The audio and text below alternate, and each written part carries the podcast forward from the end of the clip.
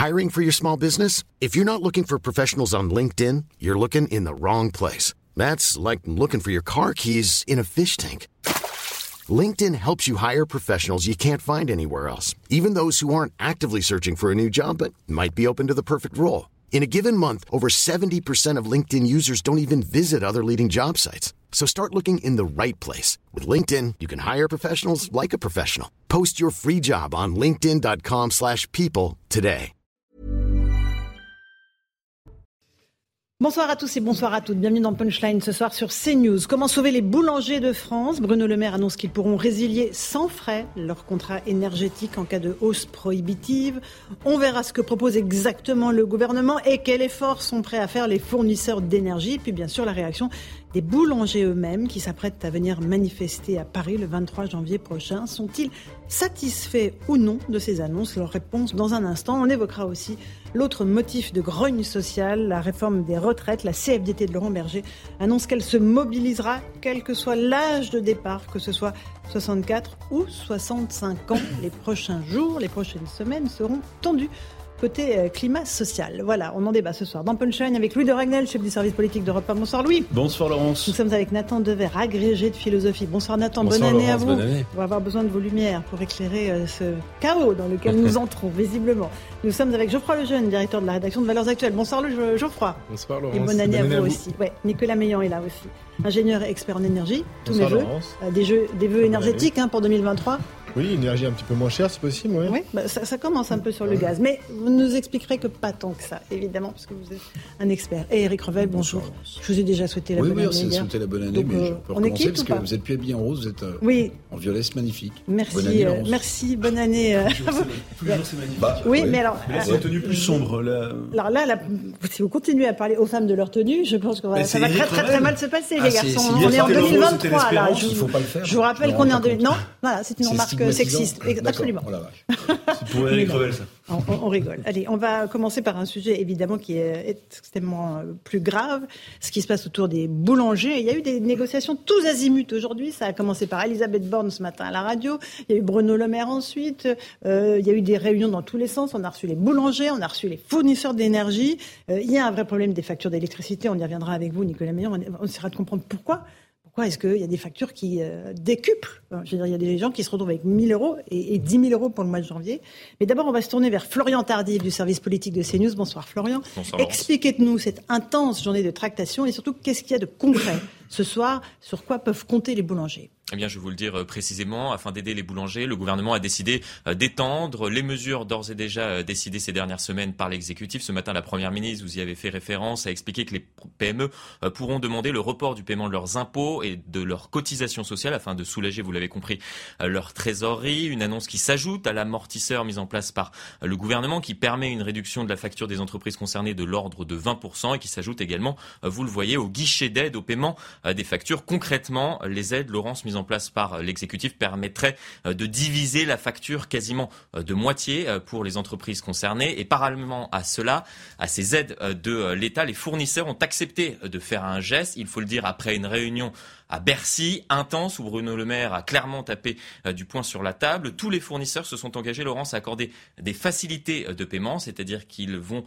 permettre aux entreprises concernées d'étaler les paiements des, factures qui ont explosé ces, derniers mois. Et une mesure exceptionnelle qui concerne spécifiquement euh, les boulangers a également euh, été acceptée par les fournisseurs euh, d'énergie. Les boulangers pourront résilier leur contrat à tout moment lorsque les prix euh, négociés ont explosé, les prix négociés euh, dans les contrats, euh, par exemple, qui l'ont été cet été, résiliation des contrats sans frais, précise-t-on dans l'entourage du ministre de l'économie, pour leur permettre donc de renégocier de nouveaux contrats avec des prix plus attractifs. Et, Florian, le ministre a aussi dit qu'il divulguerait le nom des fournisseurs d'énergie qui ne joueraient pas le jeu, c'est ça? Oui, tout à fait. C'est pour cela que, que, je précisais tout à l'heure que ce fut une réunion intense à Bercy avec les fournisseurs d'énergie, tout simplement parce que on estime à Bercy que certains fournisseurs euh, d'énergie ne jouent pas le jeu, c'est-à-dire profitent entre guillemets de, cette crise et envoient des factures euh, parfois avec des montants, euh, on les a divulgués ces derniers jours à l'antenne, prohibitifs. D'accord. Merci beaucoup pour toutes ces précisions, Florian Tardif. On aura la réaction dans un instant des boulangers, parce que je ne suis pas sûr que le compte y est. Hein, parce que quand on voit sa facture passer de 1000 à 10 000, même si on vous fait des facilités de paiement, à la fin, c'est la clé sous la porte. Nicolas Mian, comment se fait-il que les fournisseurs d'énergie euh, soient aujourd'hui à tel point dans le collimateur? Est-ce que ce sont eux les profiteurs de crise? Bah, Juste pour donner quelques éléments de contexte, euh, il y a quelques années, en fait, le prix de l'électricité, mhm. c'était 40 euros du mégawattheure. Là, cette année, on est monté plutôt vers les 500 euros du mégawattheure, voire 1000 euros du mégawattheure. Donc ça fait quoi? Ça fait x10 à x20. Euh, hier, pour des raisons un peu techniques, il y a trois jours, comme il y avait beaucoup de vent, on a eu des prix négatifs. Hein, ça montre qu'en fait, le mécanisme de marché en Europe est mmh. complètement ubuesque. Il varie entre moins quelque chose et plus 1000. Euh, donc ça, ce qu'il faut, c'est de réformer le plus, euh, le plus rapidement possible. Mais euh, les fournisseurs, parce qu'ils ne fabriquent pas, on est bien d'accord, l'énergie. Hein, ils l'achètent et ils la revendent. La plupart, EDF, EDF, Engie et Total, eux, sont des, fournisseurs d'énergie. Mhm. Mais la plupart des autres, ce sont des gens qui ont été créés de manière artificielle. Ce sont des, ce qu'on appelle des traders, euh, ce sont des producteurs de factures euh, qu'on a inventé pour créer un marché artificiel qui décime depuis 10 ans EDF. Mhm.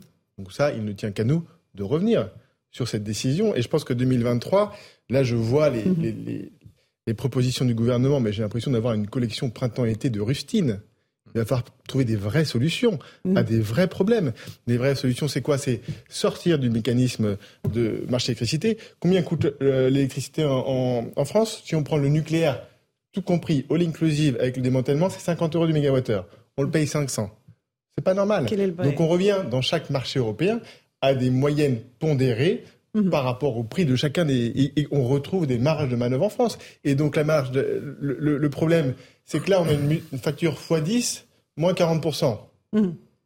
bah, il reste fois c'était fois x6 même si c'était x5 moins 40% il reste x3 mais non on traite le problème à la source on sort de ce marché et on revient à une électricité qui nous coûte 50 euros. On, retrouve notre souveraineté sur le nucléaire. Euh, J'entends hein, l'explication, elle est rationnelle. Loïc Le Président, qui était hier à votre place, disait la même chose. Simplement, visiblement, Louis Dragnel, le, gouvernement n'en est pas là.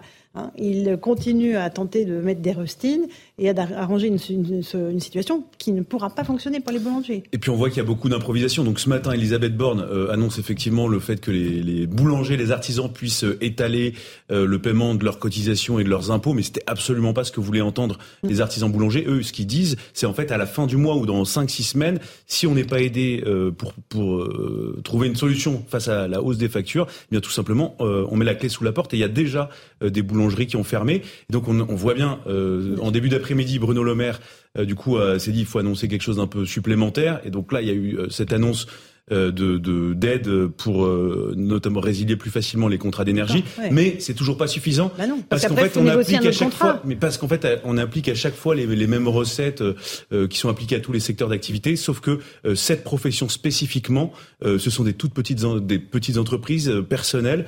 et eh bien en fait, c'est les solutions classiques pour des grandes entreprises ne peuvent pas s'appliquer, ne sont pas efficaces. Et donc, je pense que euh, les boulangers ne sont pas du tout satisfaits euh, de, ces annonces et de ces mesures. Ces Eric Revel, votre analyse? Bah, euh, On a vu un Bruno Le Maire tout rouge de colère, hein, vous avez vu, hein, à la conférence de presse. Il a demandé... on va l'écouter dans un instant. on l'a pas encore vu là. Hein. Vous allez voir, c'est costaud. Alors, le, le, calcul qui a été fait, c'est de dire que si vous tenez compte des reports de cotisation d'impôts plus l'amortisseur énergie de 20%, ça permettrait d'alléger de 40%. De 40%, bon, mais il n'en reste pas moins vrai que 40% de quelque chose qui a été multiplié par 5 ou par 10, ah. ça demeure complètement euh, irrationnel d'un point de vue euh, économique. Mhm. Donc on voit bien que le gouvernement est sur une grande difficulté. Alors moi j'entends les spécialistes comme Nicolas ou comme Loïc, euh, le floc Préjean hier, nous expliquer qu'il faut sortir le plus vite possible du mécanisme inique du prix de l'énergie en Europe, mais c'est jamais un sujet qui est abordé sur le fond par euh, le gouvernement. Je ne sais pas si pendant la conférence de presse, euh, des, des, confrères ont posé la question à Bruno Le Maire, mais ça vaudrait le coup d'avoir son, son, son, opinion. Et si on ne peut pas sortir, quelles sont les raisons pour lesquelles ah, on ne peut pas sortir? Il a déjà dit mille fois qu'il ne pouvait pas à cause de l'Allemagne, que c'était voilà, compliqué, Donc, à cause de le tandem, on ne peut pas, se fâcher avec euh, les, les Allemands. Bruno Le Maire était le premier, en septembre 2021 à dire que ce marché était ubuesque et aberrant. Donc ça fait 15 mois qu'on l'attend à prendre des actes. Mais c'est facile. Il prend un jet privé ou un avion ou un train, il va à Berlin et ça, se discute avec le ministre, son homologue allemand. Point final. C'est comme ça que ça marche. Non, mais c'est pas comme ça que ça marche. Euh, Geoffroy Lejeune, enfin c'est comme ça que ça devrait marcher, hein, pardon hein, Nicolas, mais c'est pas comme ça que ça se fait dans la réalité. Geoffroy, euh, sur euh, cette situation des boulangers bah, Pour prolonger la, juste la discussion, alors moi j'ai évidemment une compassion énorme pour, pour les boulangers, je, je serais un peu choqué à leur place d'entendre ce genre de, de, de, rustine, le mot je crois est d'Eric, de, parce que quand j'entends report de, de, de, paiement ou quand j'entends...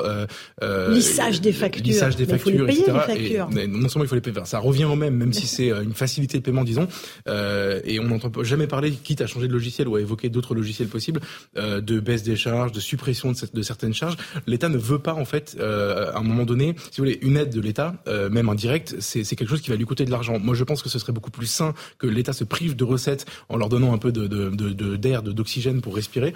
Mais ça, c'est aussi quelque chose dont on n'entend pas parler. Maintenant, sur la question de l'Allemagne, pour prolonger la discussion précédente, euh, il y a quelque chose qui me choque énormément. Euh, j'ai écouté Nicolas Meillan, j'ai écouté hier chez vous euh, Loïc Le Floch-Prigent, et j'ai aussi écouté, entendu par une commission parlementaire, Henri Proglio, qui a mhm. raconté la, la, la volonté délibérée des Allemands justement de démanteler, de faire en sorte que le champion EDF euh, ne soit plus un acteur de l'énergie en Europe. Donc en fait, il y a une stratégie euh, à la fois par, jalousie, à la fois par intérêt industriel. en fait, c'est une volonté euh, de souveraineté, de puissance d'hégémonie de la part de l'Allemagne depuis très longtemps, euh, de d'attaquer ce qui était un fleuron français.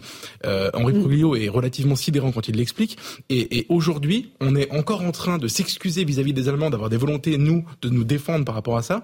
Et donc, je ne comprends pas, si vous voulez, c'est à part par un blocage idéologique majeur euh, de volonté de faire comme si on était des Européens frénétiques, ou alors euh, qu'on croyait encore au couple franco-allemand, dont je rappelle que le mot n'existe même pas en Allemagne. C'est-à-dire qu'on est les seuls à y croire. Euh, il y a une volonté euh, de, de, de, continuer dans cette soumission qui est mais vraiment tragique pour nous. On fait une petite pause de temps du rappel des titres de l'actualité avec euh, Michael Dos Santos. On poursuit sur ce sujet. Je passerai la parole. Nathan Devers. D'abord, l'actu.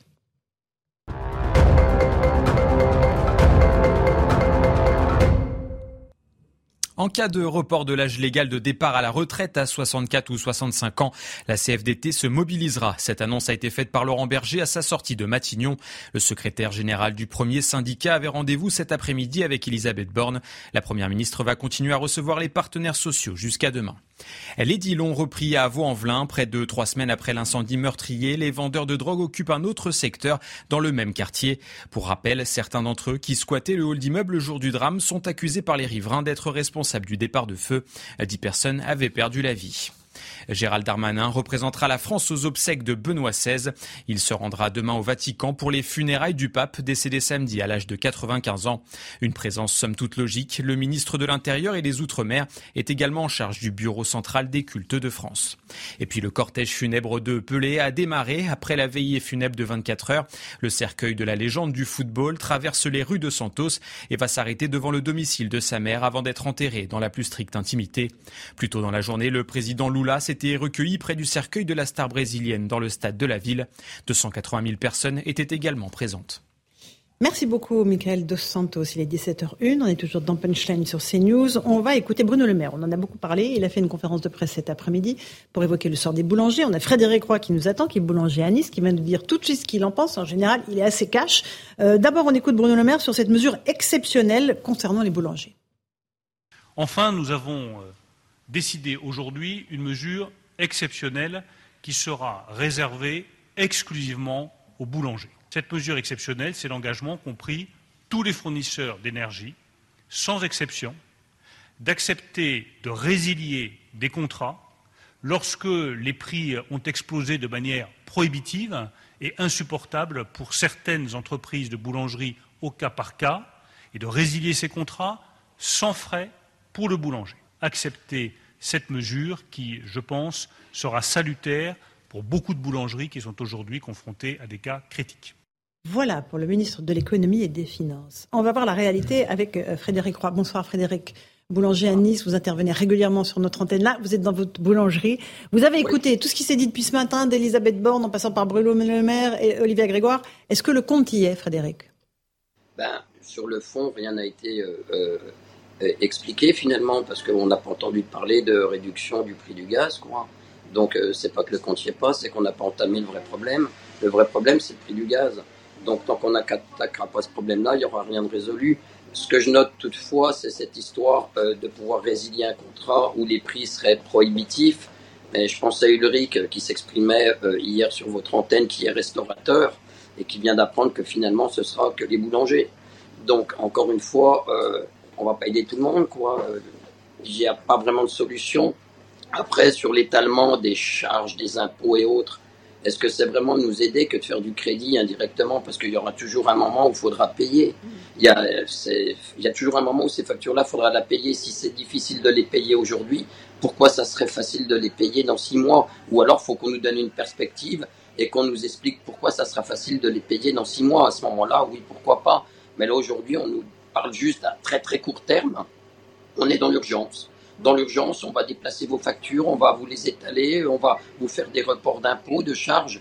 Mais oui, mais l'année prochaine, ça veut dire qu'il faudra que je paye le présent, le passé et le futur. Je vais faire comment? C'est pas une vraie solution. La vraie solution, encore une fois, je pense, c'est de sortir du marché européen du prix du gaz, parce que je vois pas beaucoup d'autres solutions. Si on veut pas faire supporter le coût d'un bouclier tarifaire aux Français, il n'y a qu'en sortant euh, de, de, ce prix du gaz européen. C'est pas possible. Hmm. Euh, Frédéric, vous, euh, si on met bout à bout toutes les mesures qui ont été annoncées, donc report de paiement des impôts des charges sociales, amortisseurs, guichets exceptionnels, les fournisseurs qui acceptent qu'on résilie les comptes, ça vous fait combien en moins sur la facture à vous personnellement? Pour moi, je considère que ça me fait rien. Reporter une facture, c'est pas une économie. C'est une économie, c'est un argent qu'on n'aura pas à sortir donc déplacer une dette, c'est pas une économie, je suis désolé. Une économie, c'est un effacement de dette. Là, oui, là, on parle du même sujet. Mais euh, sinon, euh, sur une facture que je devrais payer à 4000, je sais qu'il y a 20% qui vont être déduites de la facture immédiatement, si j'ai bien compris. Mhm. Ensuite, il va falloir que je remplisse mon petit document sur impôt.gouv pour m'inscrire et demander à bénéficier du complément, ce qui devrait faire, si j'ai bien compris, environ 35% de l'augmentation 35% de l'augmentation, ça va faire une facture, au lieu d'être multipliée par 4, qui va être multipliée quasiment par 3, entre 2, 5 et 3. Euh, ne le comptiez pas, je veux dire, il n'y a rien de nouveau finalement. Donc pour vous, rien ne change. Vous maintenez l'appel à, manifester le 23 janvier Bien sûr. Mhm. Bien sûr. Et vous, êtes, et vous, êtes, de plus en plus nombreux? Oui, oui, oui. Puis là, il y a, y a, beaucoup de choses qui sont en train de bouger. Il y a des, collectifs qui nous rejoignent, on va faire des tas de visio avec des tas de collectifs. Mhm. Et ça, je pense que c'est ce qui dérange peut-être un peu. C'est vrai que nous ne sommes pas des syndicats, nous sommes des collectifs. On n'a pas d'existence juridique, on va dire. Mais on est là, puis on représente la base. Et la base, elle en a marre. Et est-ce que vous vous considérez comme des gilets jaunes ou pas? Pas du tout. Les gilets jaunes étaient des gilets jaunes. Les artisans sont des artisans, à chacun sa place, à chacun sa colère. Maintenant, encore une fois, le 23 janvier, j'espère que tout le monde sera autour des, artisans, hein. pas seulement les artisans eux-mêmes, mais les consommateurs, parce qu'on a besoin d'eux ce jour-là. Il faudra vraiment que tout le monde soit autour de nous pour montrer au gouvernement quelle importance prête aux yeux des Français les artisans. Quoi. Je veux dire, c'est nos vies, hein, c'est le futur. Parce que ce qui se passe aujourd'hui, on peut le retrouver l'année prochaine ou dans deux ans. Mais petit à petit, si à chaque fois on écume une grosse partie des artisans, on finira avec plus rien, ou alors quelques reliques qu'on pourra mettre au musée, un peu comme la baguette au patrimoine. Mmh. Là, pour vous, ce sont des mesurettes qui ont été annoncées, Frédéric Roy? Je dirais pas des mesurettes, je dirais que c'est une volonté. Je pense qu'il faut reconnaître à ce gouvernement une volonté de vouloir faire calmer la colère. Mais, monsieur le maire, c'est des vraies décisions qu'on attend. Pas euh, des étalements pas tout ça. Ce qu'il faut, c'est une vraie perspective parce que nous, on travaille dans le monde réel avec notre argent. On travaille pas avec de l'argent public. Et quand on travaille avec son propre argent, à la fin du mois, mon banquier, il s'en fout des étalements. Il arrive un moment, si je suis trop longtemps à découvert, on ferme le robinet. Ça s'appelle la cessation de paiement. Et le mois d'après, vous êtes en liquidation. Voilà comment ça fonctionne chez nous. Euh, vous avez répercuté déjà la, hausse de vos charges sur le prix de la baguette ou pas encore, Frédéric? J'ai déjà augmenté la baguette de 10 centimes. Je l'avais augmenté parce que depuis septembre, c'est énorme, hein, entre le prix du beurre, le sucre et tout, toutes les matières premières, les emballages, le carburant, coûte très cher. Donc on a déjà rajouté 10 centimes au mois de septembre. On a rajouté 10 centimes euh, le mois dernier parce que bah, le prix du beurre a encore augmenté euh, de 2 euros du kilo, ce qui représente 10 000 euros de coûts supplémentaires juste pour le beurre dans mon coût de production. C'est énorme.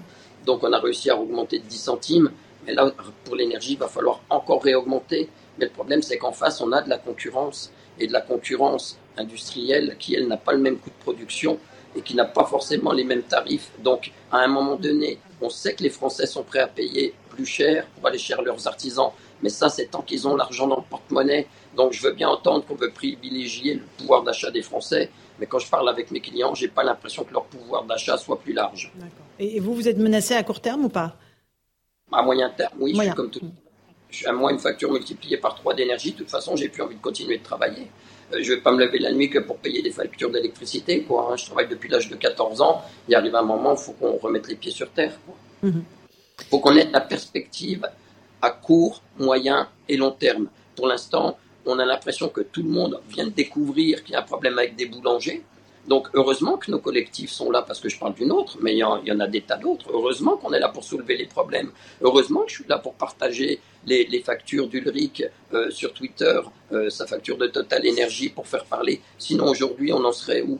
Bah, dans, le silence des agneaux, avec des fermetures gentilles, avec un président de syndicat des boulangers qui dirait augmenter un petit peu le prix du pain, ça se passera très bien. Voilà où on en serait aujourd'hui.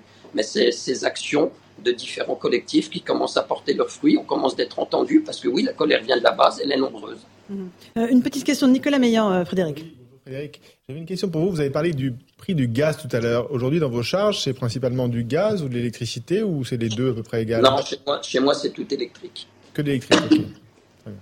Mais par contre, il y a, y a, quelque chose que j'aimerais soulever, c'est qu'en est-il pour les boulangers qui sont chauffés au fioul, qui ont des fours chauffés au fioul? Euh, j'ai l'impression qu'ils passent un peu à la trappe. Moi, j'ai un collègue qui a fermé dû à l'augmentation du prix du fuel. Parce que le prix du fuel a commencé d'augmenter, ça fait plus d'un an maintenant. Eux euh, n'ont pas pu forcément répercuter les prix sur leurs tarifs. Euh, le collègue, il a fermé au mois de mai. Il avait une petite boulangerie à la campagne près de Clermont-Ferrand. Il s'appelle Philippe Serrami. Il a fermé au mois de mai à cause du prix du fuel. Mais eux ne rentrent pas dans, dans, dans le cadre de ces aides-là et j'ai l'impression qu'ils sont un peu oubliés. Mmh. Merci beaucoup en tout cas d'avoir euh, pris un peu de temps euh, alors que euh, visiblement il y a beaucoup de monde autour de vous et que vous travaillez Frédéric et puis on, avait compris donc vous viendrez manifester à Paris le 23 janvier parce que les, annonces qui ont été faites aujourd'hui sont évidemment pas suffisantes quand la facture elle sera multipliée par 3 au lieu de 4 effectivement on comprend que, que le compte n'y est pas. Merci beaucoup de nous avoir fait part euh, de vos réflexions. Nathan Dever, je vous ai pas entendu depuis le début. On est dans un, sujet véritablement qui est euh, le cœur battant de la France, euh, les artisans, tout ce qui fait vivre le savoir-faire français. Et là, on a l'impression d'un monde qui va s'écrouler et disparaître. Oui, il y a deux mois, nous célébrions l'entrée de la baguette dans le patrimoine mmh. immatériel de l'UNESCO. Et c'était un beau moment, c'était le couronnement d'un artisanat, d'un savoir-faire français. Le gouvernement avait été le premier à se réjouir de cela.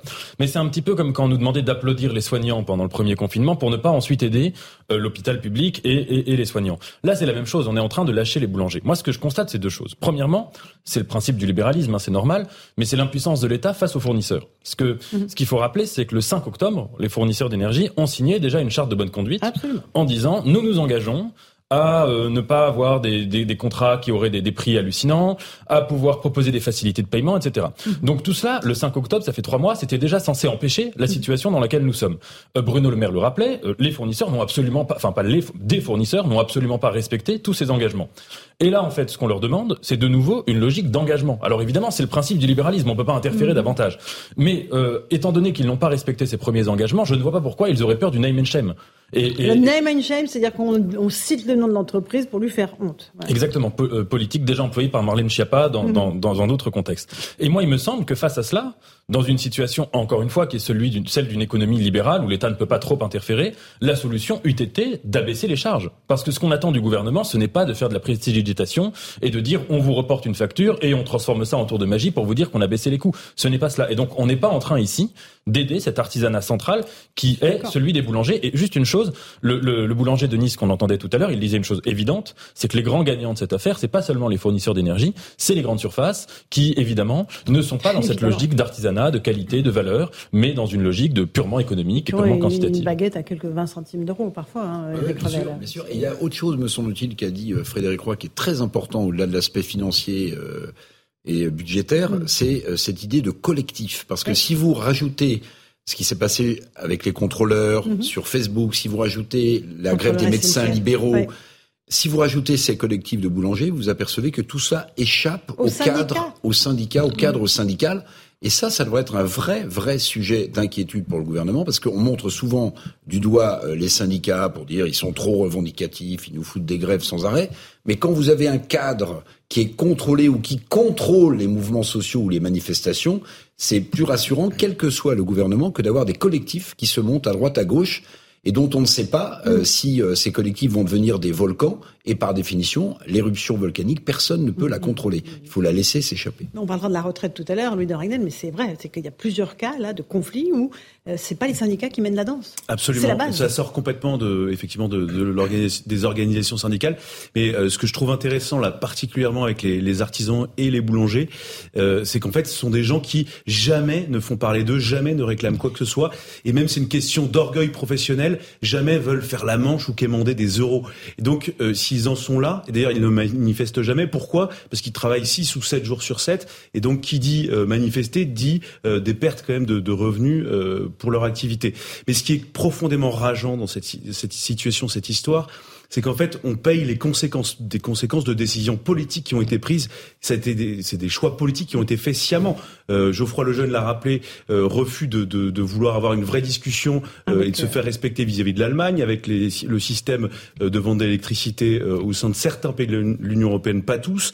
Euh, le- on en a beaucoup parlé, mais le refus aussi de faire le choix du nucléaire, voire c'était pas le refus, c'était le choix de, de baisser le, le, le parc nucléaire français. Donc tout ça, en fait, on se retrouve dans une situation impossible. Le gouvernement est dans une équation qu'il a, qu'il a participé à mettre en place. Donc euh, maintenant, il essaye, c'est un peu le saut de l'ange, il essaye de trouver des, des solutions qui n'en sont pas vraiment. Et effectivement, euh, les boulangers se trouvent, et, et pas que, hein, les artisans de manière globale, se trouvent dans la situation un peu humiliante de, de, de, de réclamer quelque chose, alors le gouvernement pourra peut-être lâcher, entre guillemets, le mot est pas beau, euh, des petites sommes, mais c'est absolument pas une solution à long terme. Bien sûr. Et, et ce qui est terrible, c'est qu'on a l'impression que c'est ceux qui crient le plus fort qui sont entendus. Là, ok, tant mieux pour les boulangers, il y a quelques aides, mais les restaurateurs, les petits restaurateurs, on en avait un hier, sa facture a été euh, 22. Multiplié par 22. Comment ils font? Il faut Oui, non, pareil, il faut que tout le monde aille tout casser dans la rue pour qu'on les écoute, c'est ça? Le peu d'industrie qui nous reste aussi. Enfin, bien sûr, c'est extrêmement compliqué. Moi, si vous voulez, je, Je je, je pense que quand même, c'est euh, une situation qui est en fait gravissime. Tout à l'heure, on a parlé de la réforme des retraites et du rôle des syndicats. Contrairement aux manifestations qu'on est habitué à voir euh, en général, d'ailleurs, en gros, pour le schématiser, c'est un peu un peu un raccourci, mais euh, les, les, les manifestations syndicales, c'est souvent euh, une émanation de la fonction publique parce qu'il y a une syndicalisation plus forte dans la fonction publique et souvent des gens qui viennent défendre des avantages. Le, le- Louis l'a dit, mais euh, c'est l'artisan par définition, c'est celui qui n'a pas intérêt à arrêter de travailler parce qu'il ne gagne plus euh, sa vie quand il arrête de travailler. Et euh, aujourd'hui, on est en train, moi je pense qu'il y a deux choses qui sont particulièrement euh, importantes. Euh, c'est cette France qui travaille, qui est en train de se réveiller, de se lever. Et vous avez raison, comme la prime est donnée à celui qui va crier le plus fort, et ben y a- ça va donner beaucoup d'idées à beaucoup de gens de se manifester. Ensuite, la deuxième chose très symbolique pour le coup, c'est mais, mais ça, ça joue aussi, c'est que euh, il y a quelques années, sous pendant le quinquennat de François Hollande, il y avait eu un mouvement de protestation assez important qui concernait, je crois, 5 millions de personnes au moment de, du, enfin, le- à cause du régime social des indépendants qui fonctionnait pas. Il y avait des problèmes de logiciels, euh, il y avait des erreurs de calcul en permanence, et donc 5 Le millions de personnes, RSI. le RSI le fameux, euh, et 5 millions de personnes étaient confrontées à des problèmes monstrueux, et les indépendants par définition, vous n'avez pas beaucoup de moyens de se retourner. Donc, il y avait euh, un mouvement de protestation et quelques manifestations, mais qui rassemblaient assez peu de monde parce qu'en réalité, un indépendant, c'est une, activité qui est rarement visible. Le problème de, de, de la baguette, le problème du boulanger, c'est qu'il y en a partout. Enfin, il y en a partout. Il y en a beaucoup. Euh, on les connaît et c'est très identifié. Et, en fait, ça fait partie, comme disait Nathan, du patrimoine non seulement mondial de l'UNESCO, mais de notre patrimoine à nous. Donc cette révolte-là, symboliquement, elle va avoir plus d'écho que d'habitude. Et en plus, comme elle parle au nom de toutes les autres colères de cette France qui travaille, il a raison de ne pas essayer de se, se d'accaparer le combat des gilets jaunes, etc. Oui, il a Euh, raison de dire c'est deux choses différentes. Comparaison n'est pas raison, mais il y a une chose qui, euh, qui est similaire, c'est que les gilets jaunes au début sur les ronds-points, c'était des gens qui étaient venus parce que euh, leur facture de, de, de carburant à l'époque euh, augmentait et c'était souvent des gens qui travaillaient, qui en avaient besoin, qui avaient besoin de leur voiture pour aller travailler, etc. Donc quand cette France qui travaille et qui n'a aucun intérêt à crier se met à crier, c'est qu'il y a un signal d'alerte extrêmement fort qui est en train de retentir. Nicolas Meillan. Après, voilà. On en revient toujours au fameux système euh, européen d'électricité ou du gaz, c'est ce que disait euh, notre boulanger il y a quelques instants. C'est vraiment impossible pour la France d'en sortir de ce système européen? Tout est possible, hein, vous savez. euh, Ça s'appelle de la conviction, parfois un petit peu de courage. mais tout est possible. On, y est rentré, on peut en sortir. C'est une discussion qu'il faut avoir avec nos partenaires. Là, la France, c'était l'atout compétitif de la France. Hein, une électricité abondante, bon marché, décarbonée. On l'a payé, les consommateurs l'a payé deux fois et demi moins cher que les Allemands. Les entreprises, c'était à peu près, à peu près équivalent parce que la la, la transition énergétique allemande a été payée par le consommateur allemand, pas par l'entreprise allemande. Mhm. Quand même 500 milliards d'euros hein, qu'ils ont mis. Non, il faut, euh, on peut revenir à quelque chose qui n'est pas linéaire. Que veulent les gens? Les gens veulent payer le prix juste de l'électricité. Point barre. Euh, donc, euh, ils veulent pas des aides, ils veulent pas des étalements, et je suis d'accord avec eux. Mais pourquoi est-ce qu'on va payer dix fois plus sur quelque chose qui est artificiel? Enfin, C'est aussi simple que ça. Et les gens l'ont compris. Bah, les gens l'ont compris, mais Bruno Le Maire, c'est quand même difficile. Il y a un an, il nous promettait le retour des Trente Glorieuses. Euh, là, c'est un petit peu la gueule de bois hein, en début d'année. Donc, euh, non, je pense qu'il faut. Euh, et, et, tout le monde le dit, c'est très très simple. Enfin, on a une électricité qui coûte 50 euros. On va, il n'y a pas de raison qu'on la paye 500. plus cher que ça. Alors, le vrai problème, si on, on prend un peu de recul, c'est que finalement, avec les Allemands, on est pieds et poings liés. Puisque comme, depuis 20 ans, on emprunte avec le Deutsche Mark et avec la facilité du Deutsche Mark, on a 3000 milliards d'euros de dette aujourd'hui, comme les pays un peu du Club Med, hein, l'Espagne, l'Italie, etc. Donc on peut plus rien faire. En fait, Mm. on est pieds et poings liés et on peut plus rien dire. Et pendant ce temps-là, les Allemands, qu'est-ce qu'ils disent? Pas de problème, moi je mets 200 milliards d'euros sur la table pour aider mes entreprises, puisque moi j'ai pas de problème de dette, je suis pas à 120% de dette. Et donc donc c'est là le problème. Et c'est pour ça que Bruno Le Maire, il fait ses annonces de rustine, Mhm. parce qu'il peut pas donner de l'argent. C'est terminé l'argent magique. Mhm. Quand il y a 3% de taux fait, euh, sur le 10 ans, 3% de taux d'intérêt, c'est voudrais- c'est terminé? Monsieur, vous avez raison. En Alors, écoutant Eric Nico- Revel. Nicolas Millon, ça, ça me rappelle ce que ce que ce qu'on commence à dire de manière assez forte euh, outre-Rhin euh, en Allemagne, et c'est là. C'est la réponse à votre question, je pense. C'est pourquoi est-ce qu'on ne sort pas de ce Oui, tarif d'électricité comme l'ont fait l'Espagne et le Portugal, Ah oui. d'ailleurs.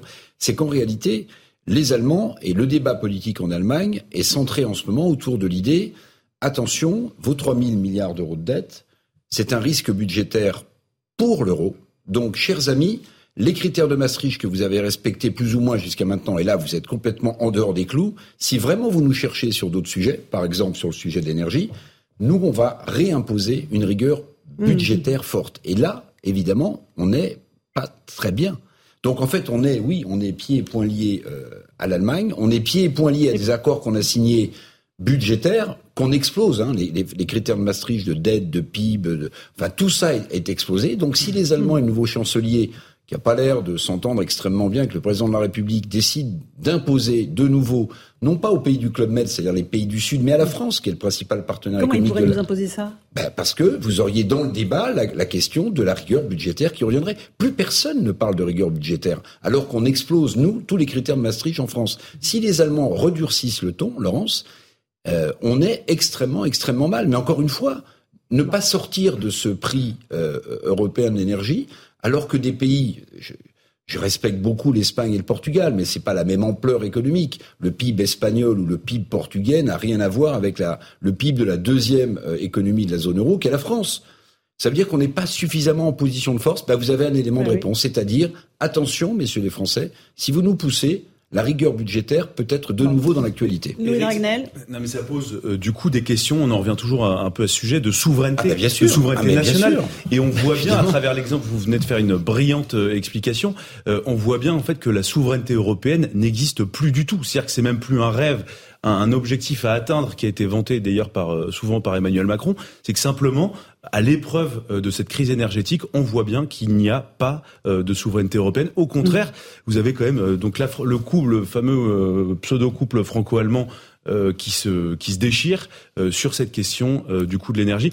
Donc on en revient voilà toujours à cette question Moi, j'ai de repris l'image du tandem hier plutôt que du couple franco-allemand. C'est-à-dire qu'il y en a deux qui pédalent, mais il y en a un seul qui Absolument. tient le guidon. Ouais, mais c'est celui ça qui tient le guidon, c'est l'Allemagne. Mais ça montre C'est encore une fois euh, l'enjeu essentiel de- d'être euh, que la France soit complètement souveraine en, produ- en production euh, d'électricité. Ça montre encore une Mm, fois mm. à quel point euh, on peut pas faire totalement confiance à tous nos partenaires dès lors qu'il y a une situation de crise. Et ça montre encore une fois euh, que dès lors que euh, certains pays voient euh, des crises, voient euh, des systèmes se dégrader, eh bien euh, il y, a, plus que les nations qui tiennent. Alors, il n'y a pas que l'énergie qui augmente, il y a aussi l'eau. Euh, on va parler des carburants aussi, parce que ça, c'est aussi euh, extrêmement... ça plombe le porte-monnaie des Français. L'eau, regardez ce, ce reportage de Michael Chailloux, où les factures d'eau sont en train aussi d'exploser pour les ménages.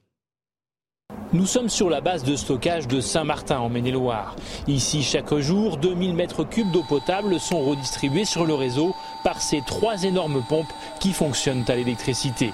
Roman Hermite est le directeur opérationnel de la régie du syndicat d'eau de l'Anjou. L'énergie aujourd'hui est un centre de coût très important que malheureusement doit répercuter à nos usagers.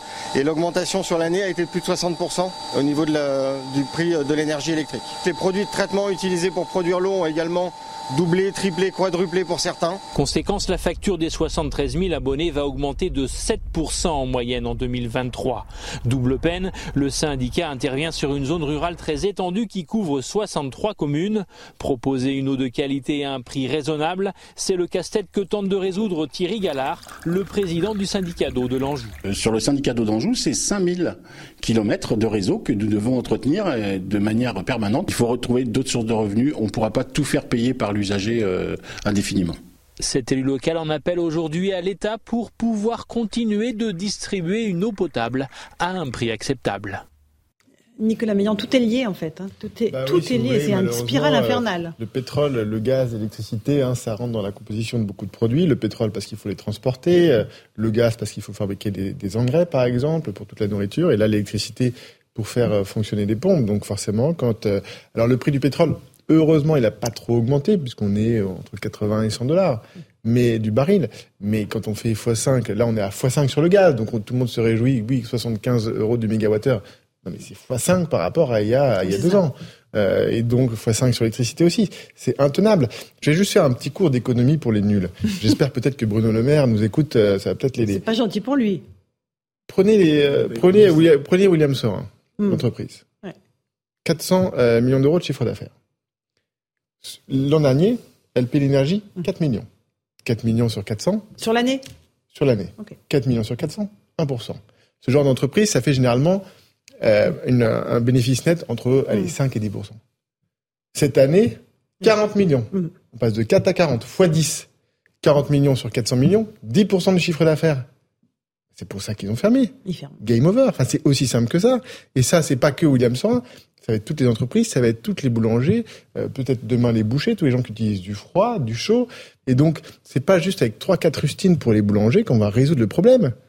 Il va falloir que Monsieur Bruno Le Maire prenne un train, parce qu'il y a maintenant des trains pour aller à Berlin, même des trains de nuit, je crois, Mhm, mhm. et qu'il aille discuter sérieusement avec l'Allemagne et qu'on trouve un compromis, parce que l'Europe, dans la configuration actuelle, est bloquée. Il faut qu'elle soit rééquilibrée avec prenant en compte mieux les intérêts de la France. Ça fait 10 ans, 15 ans, j'ai un mot qui qui est un peu fort, mais qu'on se couche. Alors, qu'on se couche, peut-être parce qu'on pense qu'on est euh, dans ce couple franco-allemand. Non, il n'existe pas. Donc, il faut que la France se réveille. Mais vous êtes d'accord avec ça, Geoffroy Lejeune? Il n'existe pas le couple franco-allemand Mais- on- mais Vous l'avez en fait, dit tout à l'heure, mais... euh, Et je, je- en fait, je l'ai dit tout à l'heure, mais je, je suis frappé parce que vraiment le, le mot n'existe pas pour les Allemands. Euh, C'est-à-dire qu'ils ne l'utilisent pas. La presse allemande ne parle jamais de couple franco-allemand. C'est quelque chose qui n'existe que chez nous. C'est exactement, si vous voulez, comme si on était euh, des érotomanes qui voulaient absolument former un couple avec l'Allemagne qui ne veut pas de nous du tout. En réalité, c'est ça qui est en train de se passer. Nous, en France, euh, le, moi, j'ai été euh, bassiné par le couple franco-allemand quand j'ai étudié un peu l'économie à la fac et, euh, et, et je me souviens, le journal Le Point, que j'aime beaucoup par ailleurs, avait titré un, un jour au début du quinquennat d'Emmanuel Macron le mot France-Allemagne, un néologisme exceptionnel pour montrer l'ambition Mm. en réalité de notre classe dirigeante. Euh, vous, vous, pendant des années, enfin, je, je pense que ça finira par changer d'ailleurs parce que le, on sent qu'il y a une petite colère qui est en train de monter, mais vous ne pouviez pas faire partie du cercle de la raison et donc être éligible au gouvernement si vous n'étiez pas dans le couple franco-allemand. Nicolas Sarkozy parlait du couple franco-allemand, François Hollande, la première chose qu'il fait euh, au moment de son élection, c'est prendre un avion, d'ailleurs il prend la foudre dans l'avion pour aller en Allemagne voir Angela Merkel. On aurait dû d'ailleurs peut-être interpréter ce signe un peu plus.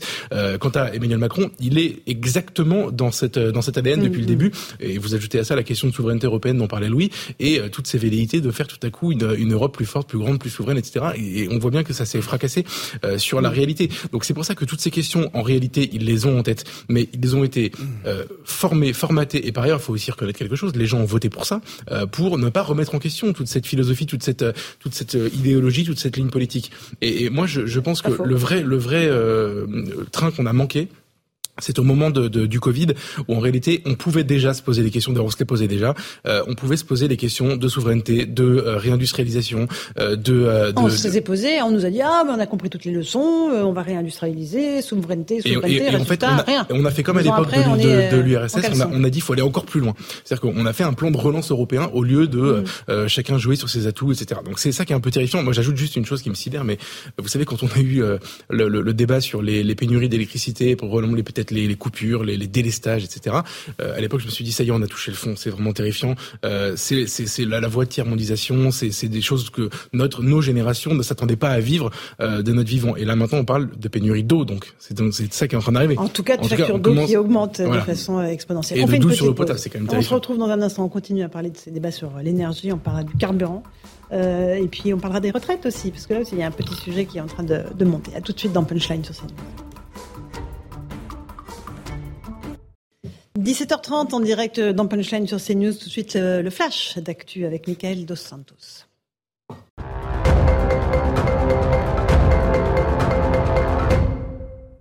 Bruno Le Maire aide les boulangers. Le ministre de l'économie les a autorisés à résilier leur contrat d'électricité ou de gaz en cas de hausse de prix prohibitive et de menaces de survie pour leur entreprise.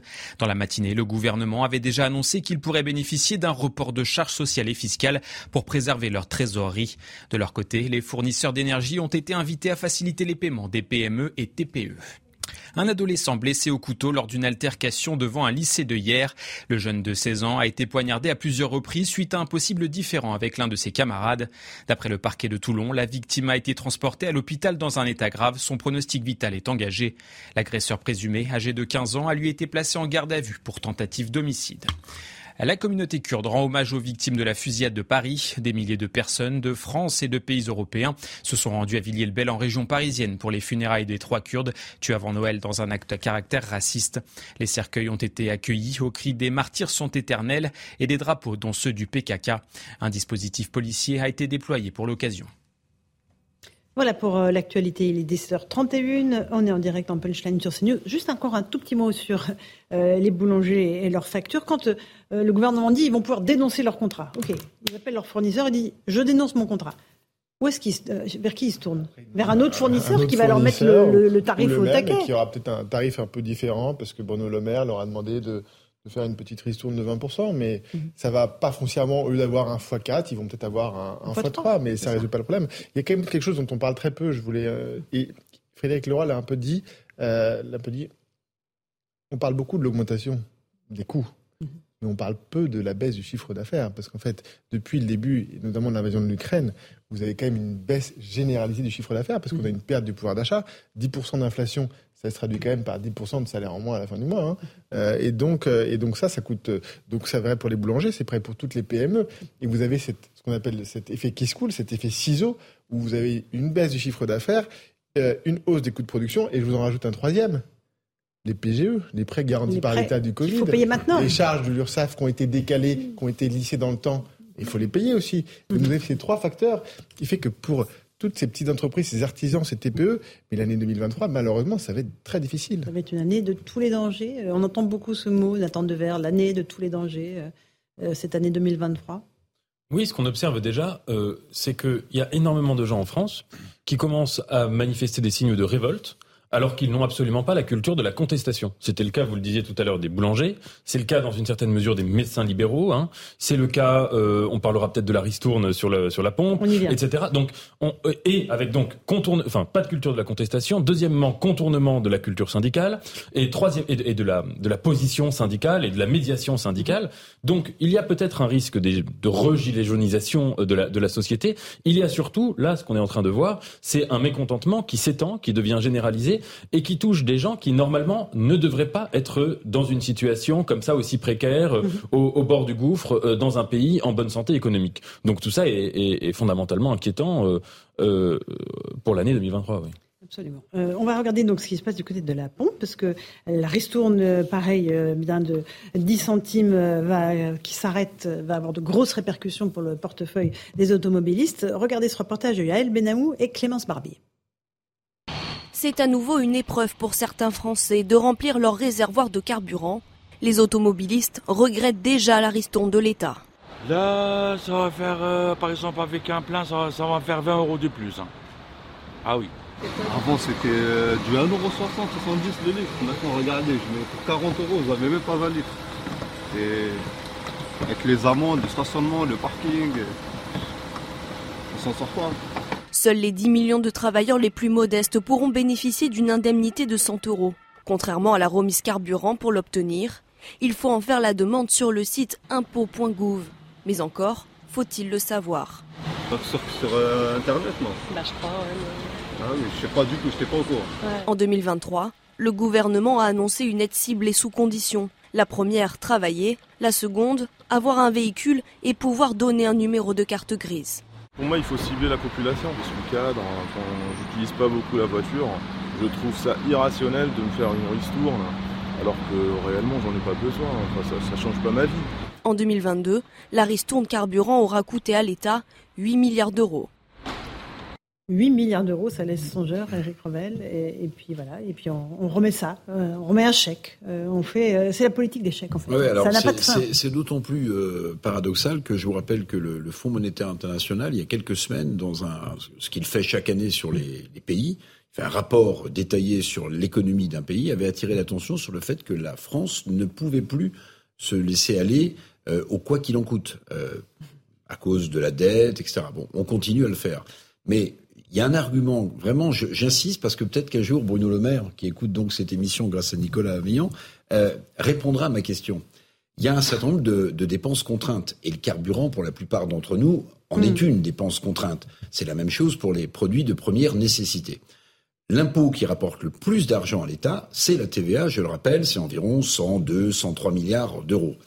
Sur les dépenses contraintes, euh, vous avez certains pays, comme l'Espagne, qui ont décidé de baisser les taux de TVA sur les produits de première nécessité. C'est le cas de l'Espagne, avec un endettement qui est bien meilleur que le nôtre. Pourquoi est-ce qu'on ne le fait pas? Parce qu'en réalité, plus les prix des dépenses contraintes augmentent, plus que l'État récupère en TVA est important. Et oui. Et alors, ce que j'aimerais bien voir, c'est que si un jour on sort de ces crises multiples, on pourrait se faire un petit plaisir, c'est calculer le surcroît de TVA Mais que toute l'inflation, Faites-moi le calcul. que toute l'inflation, que toute l'inflation aura rapporté au budget Oh, oh, de oh, l'État. Mais oui, c'est un sujet qu'on n'aborde euh, jamais. Et moi, je serais assez curieux de, de, de voir euh, ce que ça coûte, le quoi qu'il en coûte. Hein, ça a coûté des centaines de milliards. Mm. Est-ce que ça rapporte une inflation qui en réalité est à plus de 7-8%, parce que Laurence, quand vous mettez bout à bout peut-être l'augmentation du prix de l'eau, celle de l'essence, etc., de l'énergie, Les Français ont du mal à croire qu'il y est a à que plus de 8% 10. Moi, je pense qu'on est à d'inflation en plus de France. 10 en Donc, réalité. Combien ça rapporte tout ça Mm. à l'État? Tiens. À votre avis, vous- à votre avis, il y a plus d'argent qui rentre dans les caisses de l'État que en plus. Nicolas Meillan. Euh, oui, sur le prix du carburant, juste pour euh, non, une, une mauvaise nouvelle, hein, euh, et c'est les gens qui roulent. Désolé, mais malheureusement, je commence mal l'année. Euh, Oui, on là, c'est difficile de faire différemment hein, sur le diesel. Les gens qui roulent au diesel, ils se sont déjà rendus compte l'année prochaine, l'année l'année dernière, en 2022, que le prix avait fortement augmenté et qu'ils le payaient désormais plus cher que l'essence, alors même qu'il y a moins de taxes. hein, je le rappelle. Pourquoi? Parce que le prix du diesel, depuis 18 mois, a été multiplié par 3 au niveau mondial. Manque de peau, qu'est-ce qui se passe euh, le 5 février 2023 Ah, Dites-moi. Nous avons décidé de nous passer de notre principal fournisseur euh, de, pétrole, de, de diesel qui s'appelle la Russie, Mhm. puisqu'elle fait 30% des besoins de la France en diesel. Mhm. La France qui est le pays le plus dé- dieselisé d'Europe, puisque à une époque, on était convaincu que ça allait sauver la planète. Puis ça- on, on nous donnait des primes, des bonus pour acheter des voitures au diesel. Donc, hein. quand vous allez sortir la Russie euh, du diesel, malheureusement, la hausse, elle risque de, de continuer. Euh, et donc, euh, 2 euros, voire 2,50 euros sur le diesel, c'est pas quelque chose qui sera impossible dans les prochains mois. Mais le pire, c'est pas forcément 2,50 euros, ce sera peut-être même une pénurie, malheureusement. Ah, une pénurie. C'est ce que disait euh, aussi euh, notre boulanger. Il disait attention à tous ceux qui sont euh, voilà dans ce cas-là. Ah oui, Euh, il y a une pénurie de, de, Bah, de diesel. Pourquoi euh, on peut avoir une pénurie de diesel? Parce que par exemple, il y a beaucoup d'entreprises euh, qui euh, trouvent que l'électricité coûte très cher. Comme elles ont un petit groupe électrogène qui fonctionne au diesel, eh bien, elles utilisent leur groupe électrogène. Ça leur coûte moins cher de faire tourner le groupe électrogène que d'utiliser de l'électricité euh, du réseau qui vient de nos réacteurs nucléaires. Euh, et donc, ben, vous avez une demande qui est quand même en augmentation euh, sur le diesel. Euh, et donc, par rapport à ça, euh, une augmentation de la demande, une baisse de l'offre. Souvent, ça marche pas très bien. Si on pousse le raisonnement jusqu'au bout, la désindustrialisation, elle a aussi touché les raffineries en France. Il y a de moins en moins de raffineries. Et le pétrole, il arrive, il est craqué, on en fait du gazole, on en fait de l'essence, ou on en fait du bitume pour les routes, par exemple.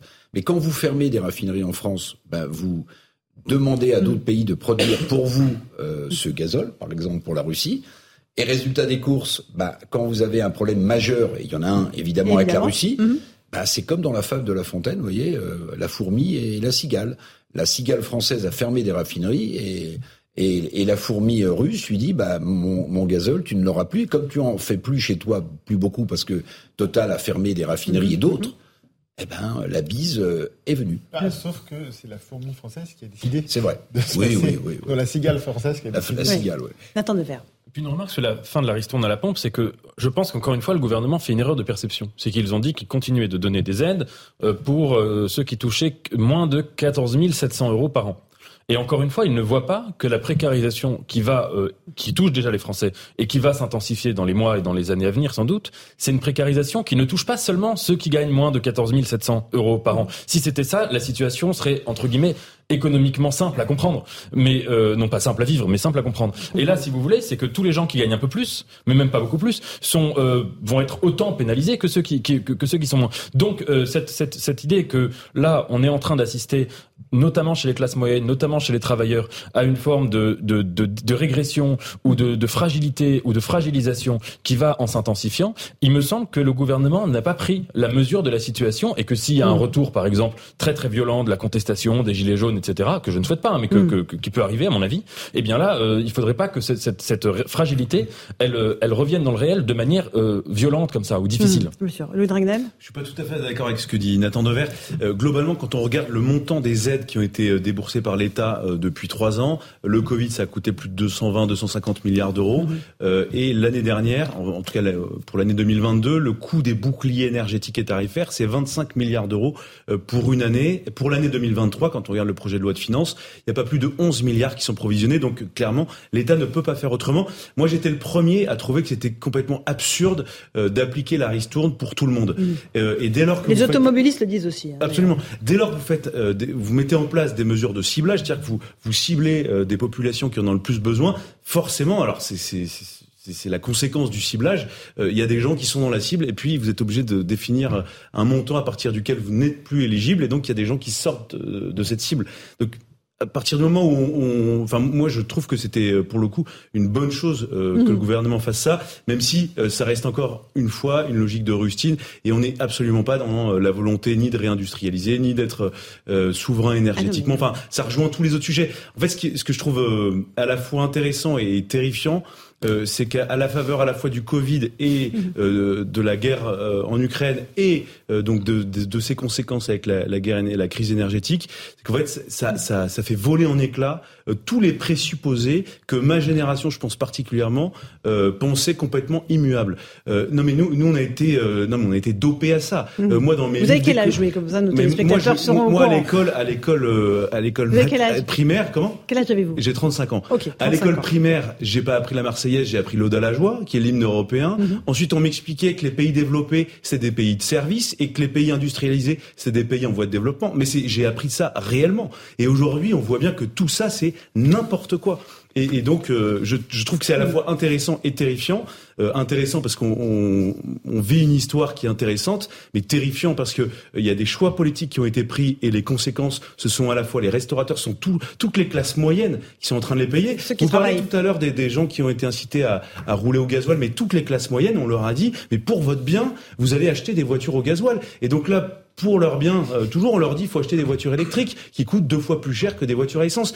Et, et on, on, comprend le degré d'exaspération euh, de beaucoup de Français qui, mmh. qui ont fait confiance à tous ces politiques, qui ont cru à ce monde euh, idéal où tout le monde s'entend bien, c'est l'amour tout le temps, euh, il n'y a pas de guerre et euh, l'économie permet de régler tous les sujets, même les crises identitaires, même tout, tout, tout passait par l'économie. Et, et donc ce que je trouve là encore une fois intéressant et terrifiant. Intéressant, ça, il y a une vraie remise en question et enfin, euh, on a le droit de poser des diagnostics puisqu'en fait, ils s'imposent à nous et il n'y a plus d'idéologie. Enfin, on voit, euh, si, il y a l'idéologie de ceux qui pensent qu'il faut aller encore plus loin et c'est une espèce de, de, course euh, en avant, mm -hmm. de fuite en avant. Mais de l'autre côté, euh, on voit que ceux qui nous ont conduits à faire ces choix-là, euh, bah, sont de plus en plus contestés parce que les Français le voient euh, oui. et, et, ils sont con non, mais avant le, ont, le, le, président vient d'être élu, oui. oui hein, non, donc, mais, euh, je suis d'accord avec vous. Non, mais au-delà même de, euh... au-delà d'Emmanuel Macron, des questions politiques, c'est tout ce monde-là, cet écosystème-là qui est quand même remis en question. Et je trouve que c'est intéressant. Voilà, le coup de gueule, c'était la tirade euh, non, du Nouvel An mais... de l'an neuf de, de, Louis de Ragnay. Euh, est-ce que on évoque toutes ces crises, ces colères, ces crispations, cette France qui subit au lieu d'être proactive. Est-ce que dans ce cadre-là, la réforme des retraites peut être l'étincelle ou pas? Vraiment, moi, je, ne peux pas, je ne sais pas du tout. On va, voir avec Florian Tardive euh, ce qui a été annoncé. Je ne sais pas si Florian est avec nous euh, du service politique de CNews.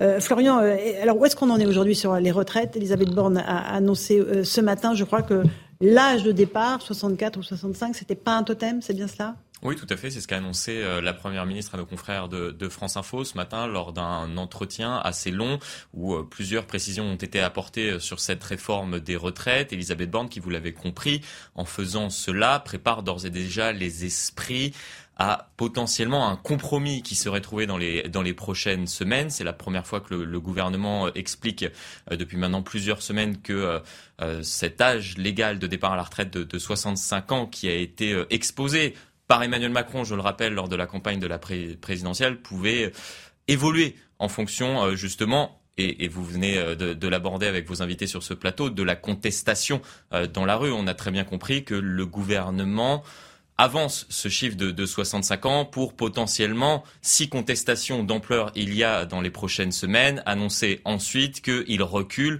euh, que l'âge de départ à la retraite sera 64 ans, tout simplement pour tenter euh, d'apaiser la situation et d'éteindre cette contestation dans la rue. Merci Florian. On va juste écouter Laurent Berger de la CFDT qui dit quoi qu'il arrive, que ce soit 64 ou 65, la CFDT sera dans la rue. On l'écoute. La Première ministre a, répondu, a, a, écouté et maintenant elle va voir les autres organisations syndicales, les organisations patronales et euh, ils rendront, euh, on n'a pas de précision d'ailleurs sur, euh, sur le moment, elles rendront leur, conclusion le moment venu. Mais je le dis ici, si, et je l'ai dit à la Première ministre, si il y a un report de l'âge légal de départ en retraite à 64 ou 65 ans, la CFDT se mobilisera pour contester cette réforme. Voilà, donc euh, on ne va pas refaire l'histoire de la réforme des retraites, Eric Revel.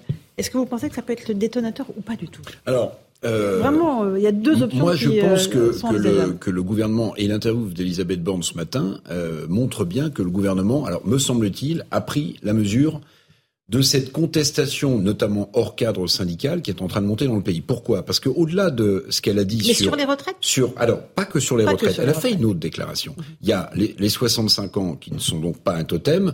Bon, il y a peut-être dans le couple exécutif entre Emmanuel Macron, j'allais dire bad boy sur les 65 ans, c'est lui qui a qui a précisé les choses, et puis euh, Elisabeth Borne, good girl, qui joue les 64 ans. Il y a peut-être un jeu de rôle, mhm. mais elle a lâché sur autre chose, Elisabeth Borne. Elle a lâché sur l'assurance chômage. Mhm.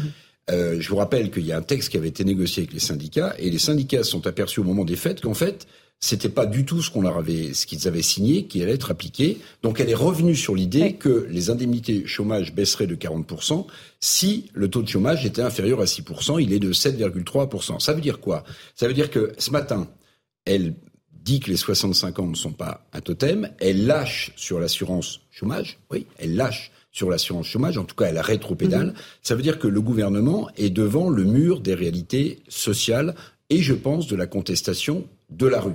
Alors elle dit même, il y a autre chose à négocier, il est hors de question, dit-elle, d'augmenter les cotisations patronales qui avaient été une des pistes mhm. évoquées par certains syndicats, parce que ça augmenterait le coût du travail, et déjà en France, le coût du travail est élevé.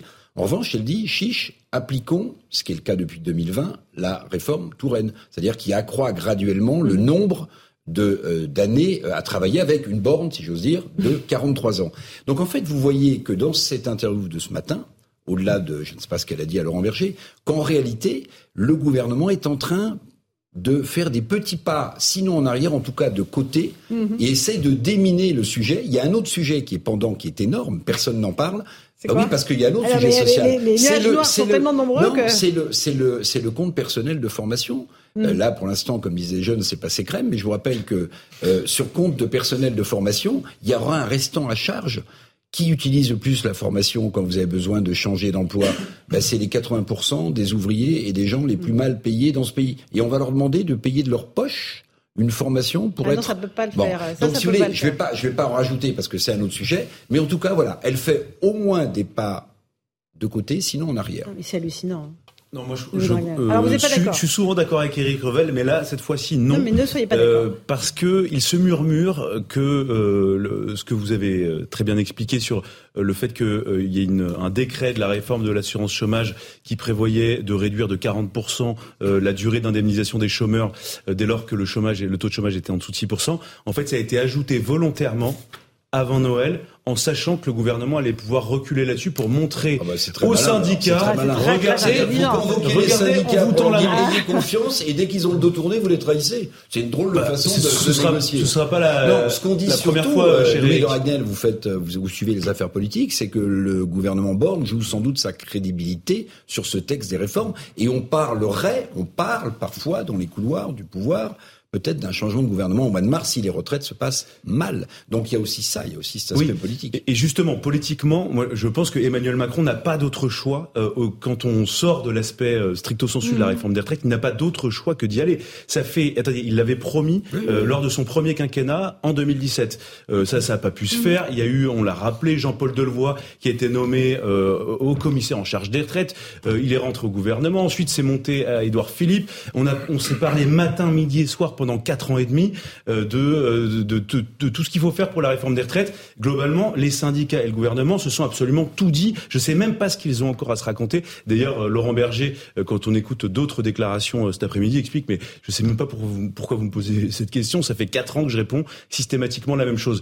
Et donc, en fait, Emmanuel Macron, là, s'il euh, renonce, s'il recule sur la question de la réforme des retraites, il montre une seule chose, c'est qu'il est en incapacité de gouverner. C'est-à-dire que sur un, un- une mesure phare, une mesure totem, euh, pour reprendre le mot de, de tout à l'heure, euh, de, de son de sa campagne euh, de 2022, s'il renonce, ça veut dire qu'en fait il ne peut plus avancer. Il n'est plus en capacité de faire adopter des textes. Ça fait même moins d'un an euh, qu'il a été élu, et pour lui, ce serait dévastateur politiquement.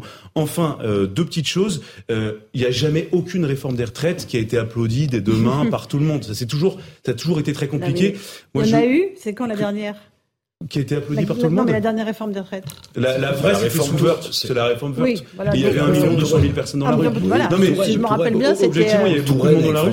et moi, je pense qu'aujourd'hui, on s'est tout dit, on connaît euh, les, les données. Il faut qu'elles soient adoptées assez rapidement.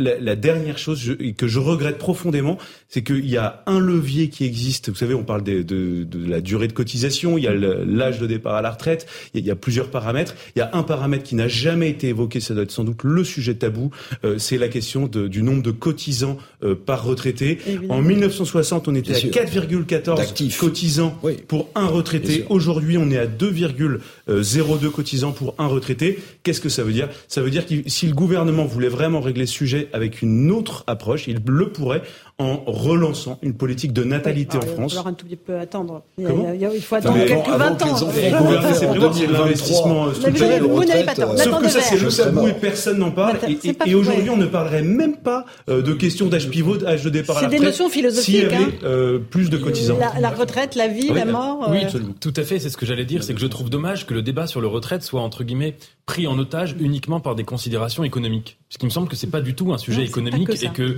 la question de savoir a un déficit ou pas, ce sont des questions en fait très contingentes. Derrière, il y a une, il y a une volonté politique qui pourrait tout à fait euh, euh, primer là-dessus. Et puis deuxièmement, c'est un choix anthropologique majeur.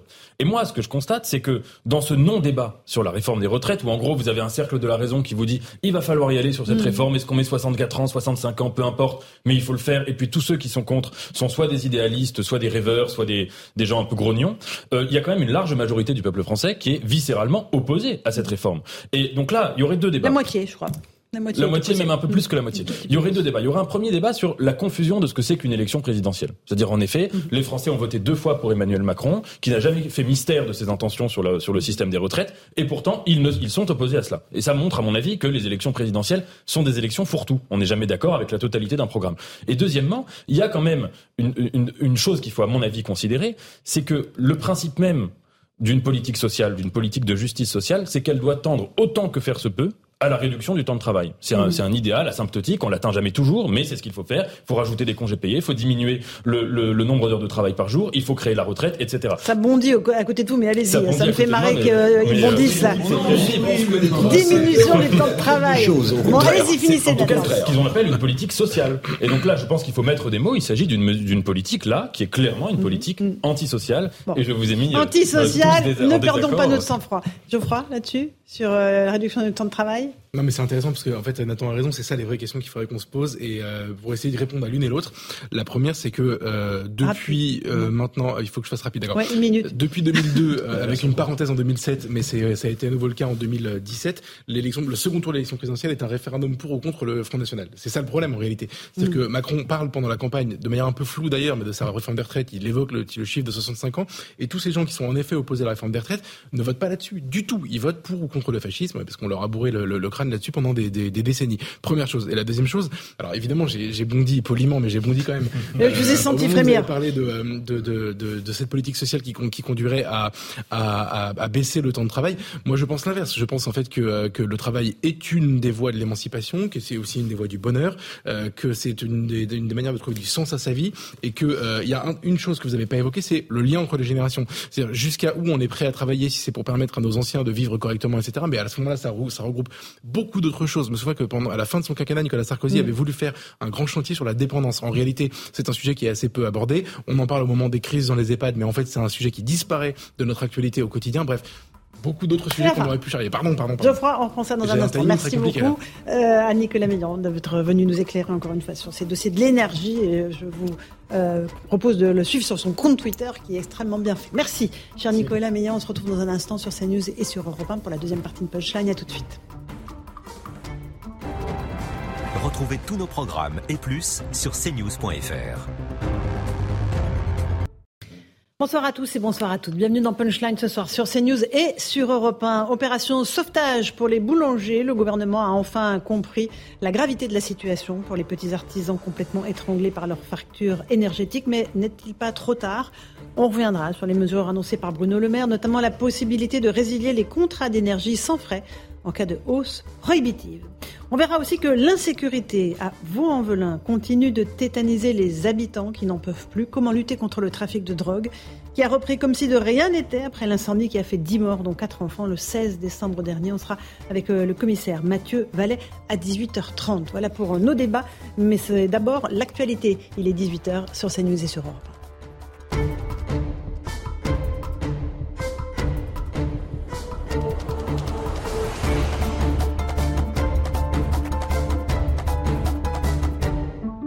18h donc sur CNews et sur Europe 1. Bruno Le Maire s'est entretenu cet après-midi avec les fournisseurs d'énergie. Des engagements ont été pris lors de cette réunion pour les PME. Une réduction de 20% sur les factures de janvier.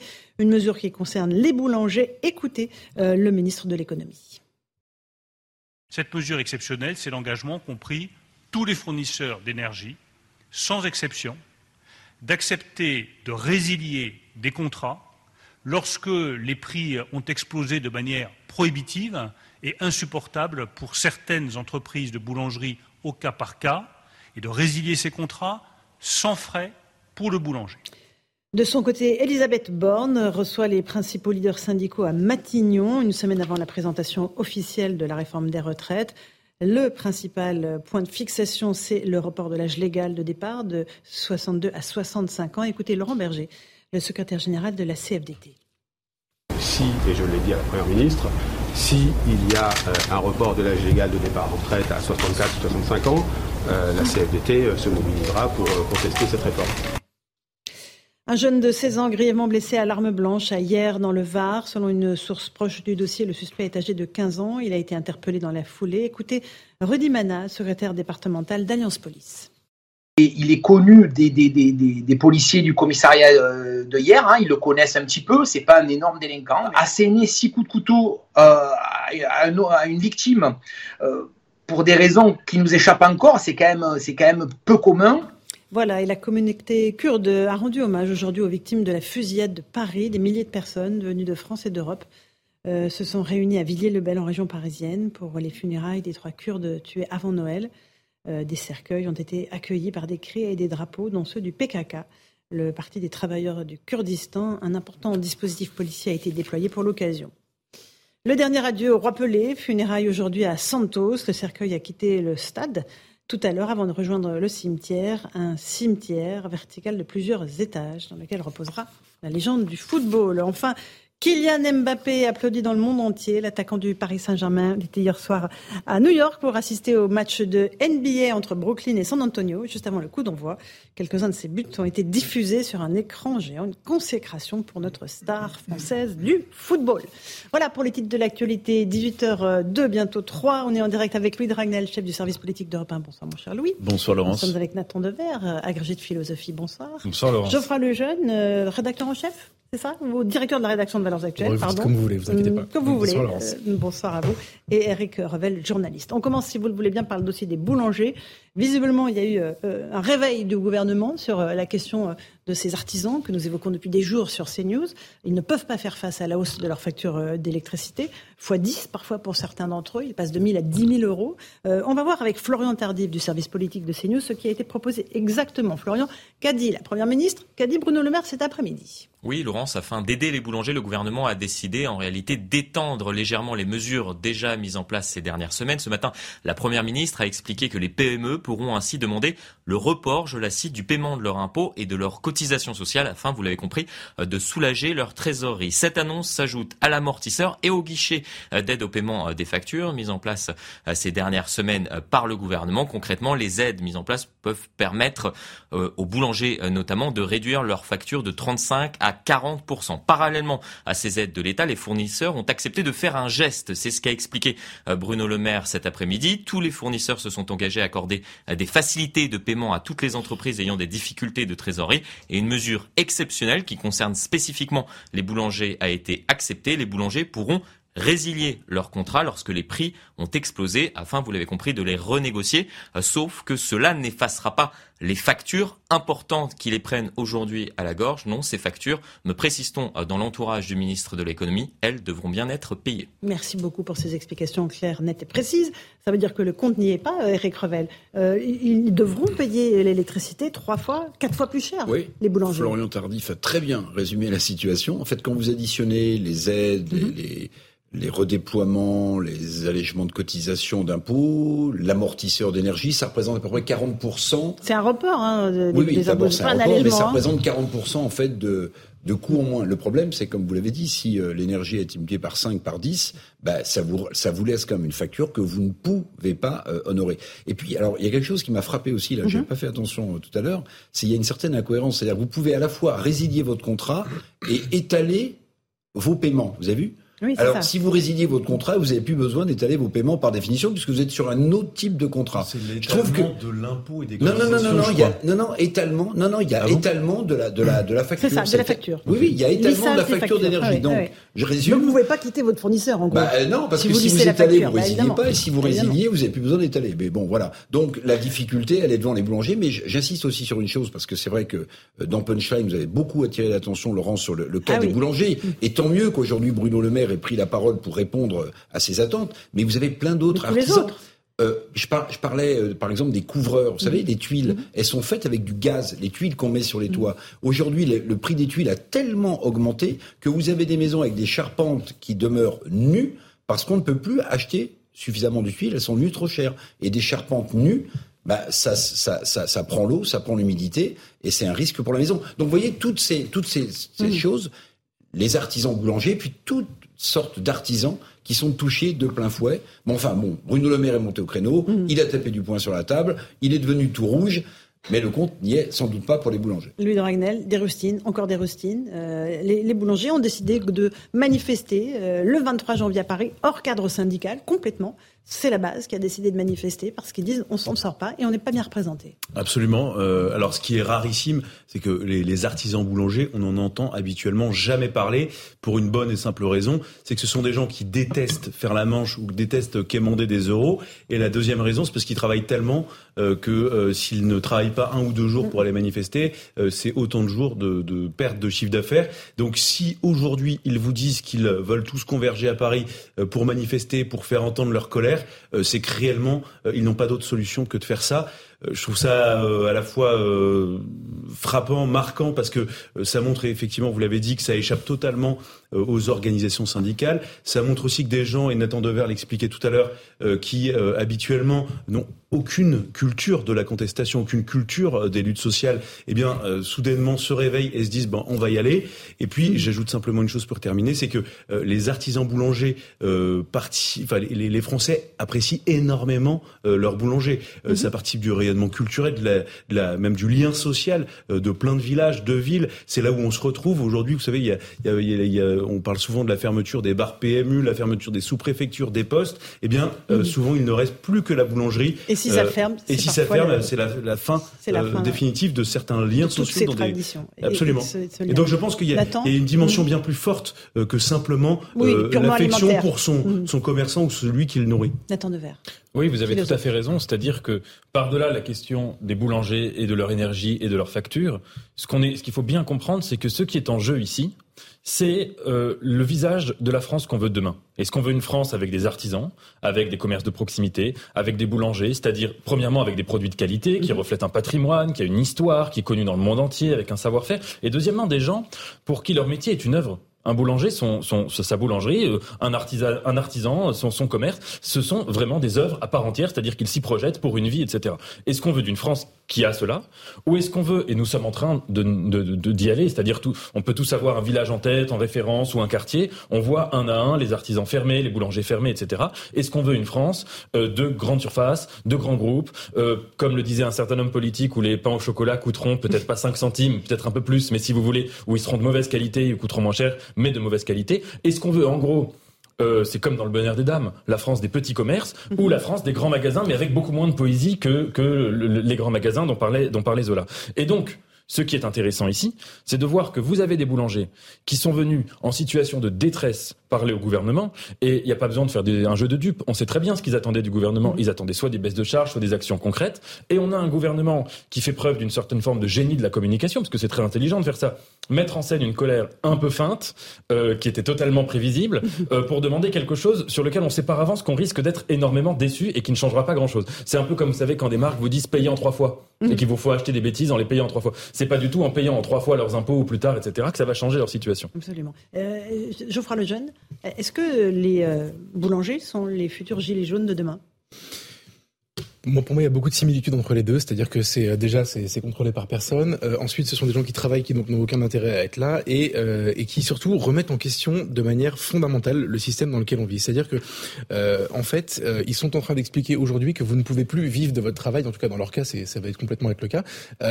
Et, et, et, les gilets jaunes disaient en fait la même chose. Ils disaient voilà, on, on, on est une France qui travaille, on se réunit sur des ronds-points parce qu'on n'a pas de visibilité, on n'a pas la parole dans les médias, on n'a pas la parole en politique, on se sent plus représenté, on est éloigné des centres de décision. C'était aussi très provincial comme mouvement.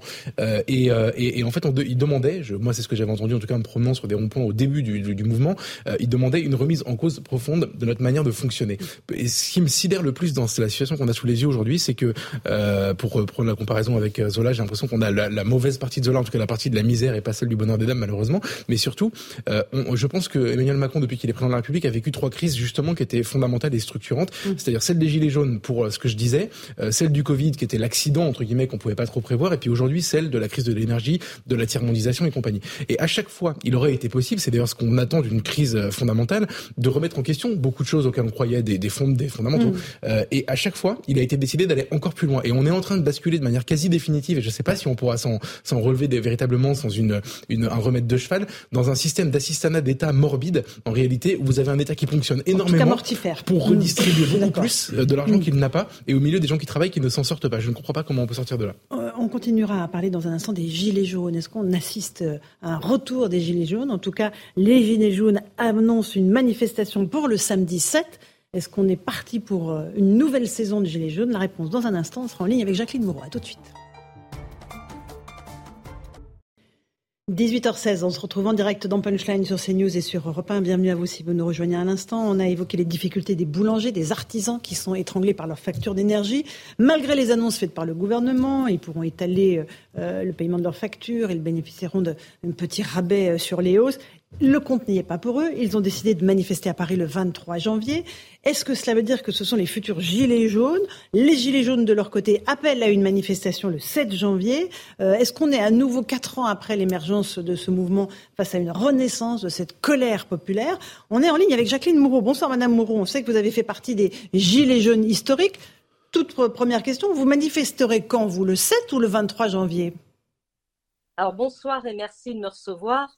Euh, je pense qu'à choisir, je serai dans la rue le 23 janvier. Pourquoi? Parce que le 23 janvier, euh, il s'agit de sauver euh, le tissu économique français. Je ne dis pas que les Gilets jaunes ne le feront pas non plus, mais je crois que la manifestation du 7, déjà, je pense toujours que c'est une erreur d'aller à Paris. parce qu'il vaut mieux maintenant manifester devant les préfectures, parce que Paris est une souricière à manifestants. Et euh, le 23 janvier, euh, il s'agit de sauver, euh, de sauver notre pays. Parce que on voit bien l'entêtement et l'obstination, ou alors la, la, le fait que Emmanuel Macron est un serviteur, de, un fonctionnaire de Bruxelles et de Washington, parce que de toute façon, il ne veut pas sortir du tarif de la reine. Alors que c'est ça qui pourra sauver notre pays. Est-ce que, vous pensez... Hmm. Que vous pensez que c'est les mêmes ferments de la colère euh, au moment du début des Gilets jaunes et là pour les boulangers et les artisans? C'est la même chose ou pas? Mais c'est-à-dire que tout se coagule, c'est, euh, tout est en train de, de, se coaguler et les manifestants vont se coaliser. Il ne faut pas croire, enfin moi je, je connais beaucoup d'entrepreneurs, mais il ne faut pas qu'Emmanuel Macron pense que les entrepreneurs euh, qui ont mis toute une vie dans leur entreprise, qui attendaient de vivre une retraite tranquille, qui vont tout perdre, ils vont quand même pas se laisser mourir sans rien dire. Mais tout le monde a une raison d'être dans la rue aujourd'hui, puisque nous allons tous être à la rue. Donc nous allons être dans la rue. Et vous vous attendez à des manifestations violentes, comme ont pu l'être euh, au début les manifestations des Gilets jaunes? Bah, euh, alors là, au niveau de la violence, euh, tout peut dégénérer, évidemment. Euh, si c'est infiltré par des black blocs et tout ce qu'on veut, évidemment que ça va dégénérer. Mais enfin, quand même, le gouvernement a sous les yeux la, détresse, parce qu'on en est là. On est dans une détresse. On a des commerçants qui sont au bord du suicide et le gouvernement regarde ailleurs mais enfin, mais c'est pas possible. Il faut impérativement sauver nos entreprises. Si nous n'avons plus de boulanger, l'ouvrier qui va travailler le matin, qui s'arrête vite fait, acheter un sandwich, mais il va manger quoi? Ou alors il va acheter un sandwich à 15 euros mais enfin, ça hmm. dépasse l'entendement, ce qu'on est en train de vivre. Alors, Jacqueline Moreau, Eric Revel a une question à vous poser. Bonjour, je vais vous poser une question. Est-ce que vous n'avez pas le sentiment que la situation est plus explosive aujourd'hui qu'elle ne l'était euh, il, y a, trois ans au moment du pic du mouvement des Gilets jaunes, parce que le gouvernement additionne des, réformes qui sont euh, très compliquées à mettre en place avec un contexte social dégradé, non? Mais bien sûr, bien sûr. En fait, euh, il ajoute une brique à chaque fois par-dessus. Et ça, ces briques, on les a sur la tête. Donc il y a un moment, mais bien sûr que la situation est explosive. Moi, ce que je crois, ce que je ressens euh, euh, avec tous les contacts que j'ai aussi bien dans les milieux ouvriers que dans les milieux euh, du patronat, c'est que ça va péter. Et ça va péter très grave si le gouvernement s'entête à ne pas vouloir sortir, déjà premièrement une, du tarif de la reine. Mmh. C'est une clause de sauvegarde. Mmh. Alors, euh, Nathan Dever, philosophe. Euh, moi, j'avais une question à vous poser. Je, suis d'accord avec euh, une chose que vous avez dite, c'est que globalement, la situation par rapport au début des Gilets jaunes, la situation sociale, économique de la France ne s'est absolument pas améliorée, qu'il y a énormément de précarité dans le pays, énormément de colère, et que il y, a, y, a, de la révolte qui est légitime. Cependant, c'est la phrase célèbre de Marx qui disait l'histoire se répète toujours deux fois, d'abord comme tragédie et ensuite comme farce.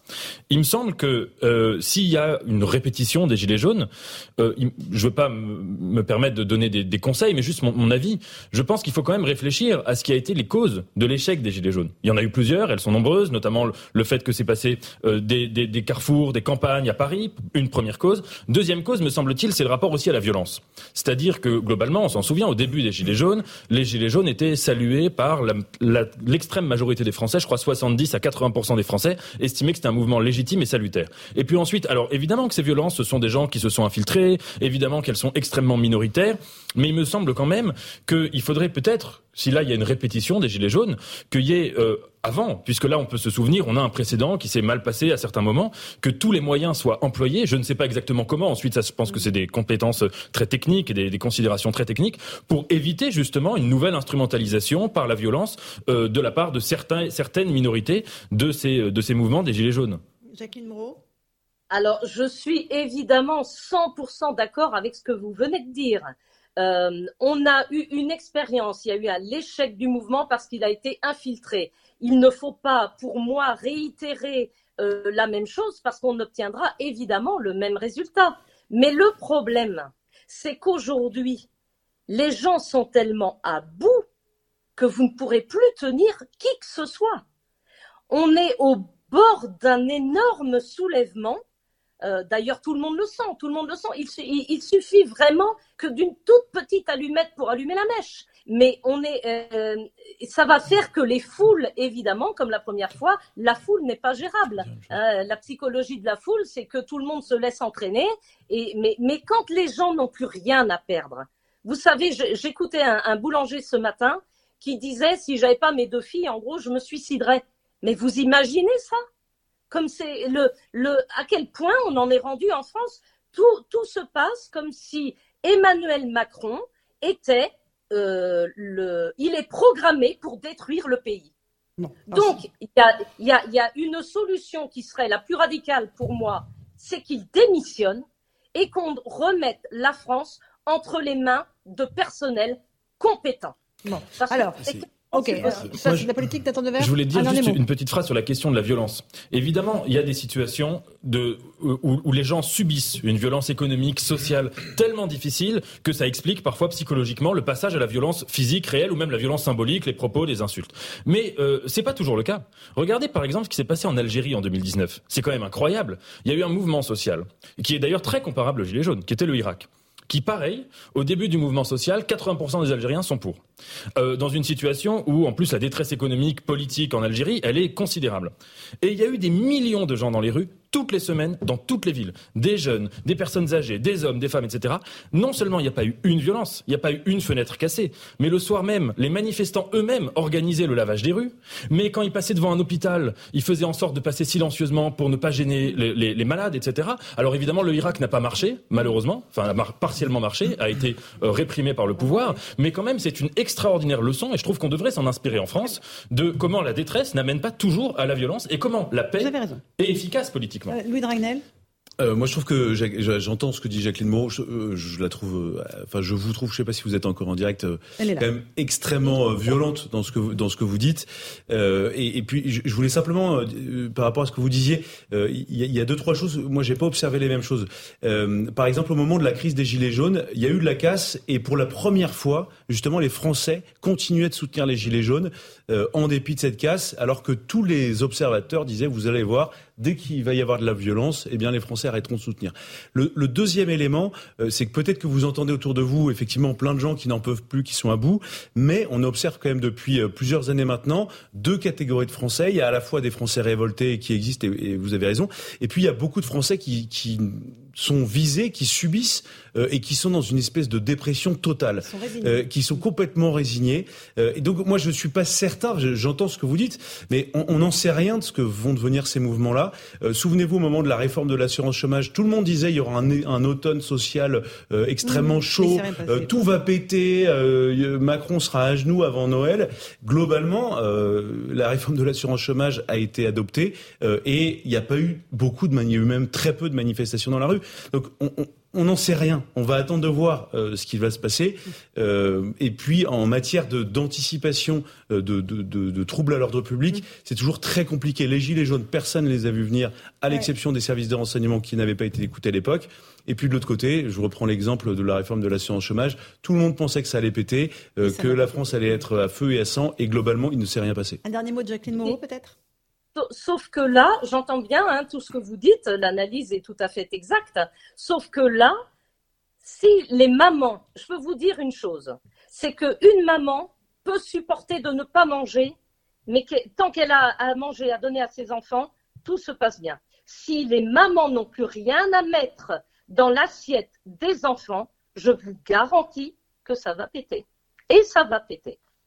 Mais est-ce que vous souhaitez cette violence, c'est ça, Ah non, non, je ne le souhaite pas. Mais euh, moi, ce que je souhaite, c'est qu'Emmanuel Macron sorte son nez des, rapports de McKinsey et qu'il vienne voir la réalité du terrain. Parce qu'il ne connaît pas, il ne sait pas comment nous vivons. Il ne sait pas ce que nous subissons aujourd'hui. 14% d'inflation selon le, le baromètre Odoxa, Enfin, je suis désolée. et les entreprises ne peuvent pas absorber tout ça. Mais il faut qu'ils sortent et qu'ils viennent voir la réalité. Euh, merci beaucoup d'être intervenue, euh, Jacqueline Moureau. Euh, et, on va voir ce que ça donnera, évidemment, ces mobilisations à la fois du 7 janvier à, l'appel des Gilets jaunes et du 23 janvier. Là, c'est à l'appel des artisans boulangers. On va juste écouter Frédéric Roy, qui est boulanger, qu'on a questionné sur les aides annoncées par Bruno Le Maire, un étalement des paiements pour les factures d'électricité, la possibilité de rompre son contrat si votre fournisseur d'énergie vous fait une hausse extraordinaire. Écoutez la réaction de Frédéric Roy par rapport à cette, ce parallèle avec les Gilets jaunes Les Gilets jaunes étaient des Gilets jaunes, les artisans sont des artisans, à chacun sa place, à chacun sa colère.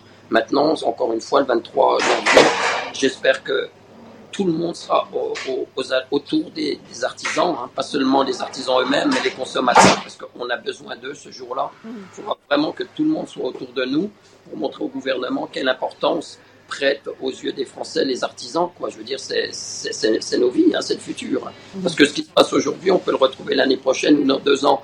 Mais petit à petit, si à chaque fois on écume une grosse partie des artisans, on finira avec plus rien, ou alors quelques reliques qu'on pourra mettre au musée, un peu comme la baguette au patrimoine. Voilà, pour euh, Frédéric Roy, Geoffroy Lejeune, il n'y a pas de parallèle à faire pour vous entre Gilets jaunes et les artisans qui comptent venir manifester à Paris le 23 janvier? Si, si, il y en a quelques-uns, mais, euh, mais c'est vrai que c'est c'est un peu, je pense, se bercer d'illusions si on pense que les mêmes causes vont produire les mêmes effets. En mm. réalité, c'est vrai que, euh, enfin, je suis d'accord avec la, formule de Marx, elle est tout à fait à propos. D'ailleurs, les Gilets jaunes, on l'avait pas vu venir, comme le disait Louis. la vidéo de Jacqueline Moreau qui avait provoqué un peu l'embrasement sur les réseaux sociaux, elle n'était pas du tout prévue. Des, des, vidéos comme ça, il y en a 150 par jour, et celle-là avait fonctionné, celle-là avait été vue des millions de fois, celle-là avait provoqué la manifestation du 17 novembre, je crois. Bref, donc la manière dont ça va péter, comme elle le disait, on n'en sait rien on n'est même pas sûr non plus que ça arrive. Moi, ce qui m'inquiète, c'est que euh, on sera tous d'accord pour dire que les, les, les crises qu'on constatait à l'époque sont encore là aujourd'hui et que probablement les, les, les, euh, les béances sont encore aggravées. Euh, et pour autant, en effet, moi je suis comme euh, Louis sur la deuxième partie de son propos, c'est-à-dire que euh, j'ai plutôt le sentiment qu'on a basculé dans quelque chose d'encore pire, c'est-à-dire en gros une résignation, une, une colère qui ne s'exprime plus et qui ne trouve d'ailleurs plus, plus d'exutoire aucun jamais. L'élection n'a pas servi à ça, par exemple. pourtant, l'état du pays était déjà un petit peu compliqué. donc la démocratie ne, ne, ne, permet plus de juguler ce, ce ce type de sentiment. Euh, les, les, les, expressions traditionnelles de contestation type syndicat, etc. ont mmh. complètement disparu. Et donc aujourd'hui, je suis incapable de vous dire comment ça va s'exprimer. Je suis incapable de vous dire si ça va s'exprimer. Et, et, ce dont je suis certain, en revanche, c'est que ça n'existera pas de la même manière qu'en 2018. Allez, il est 18h30. On fait le rappel des titres de l'actualité sur CNews et sur Europe 1 avec Michael Dos Santos.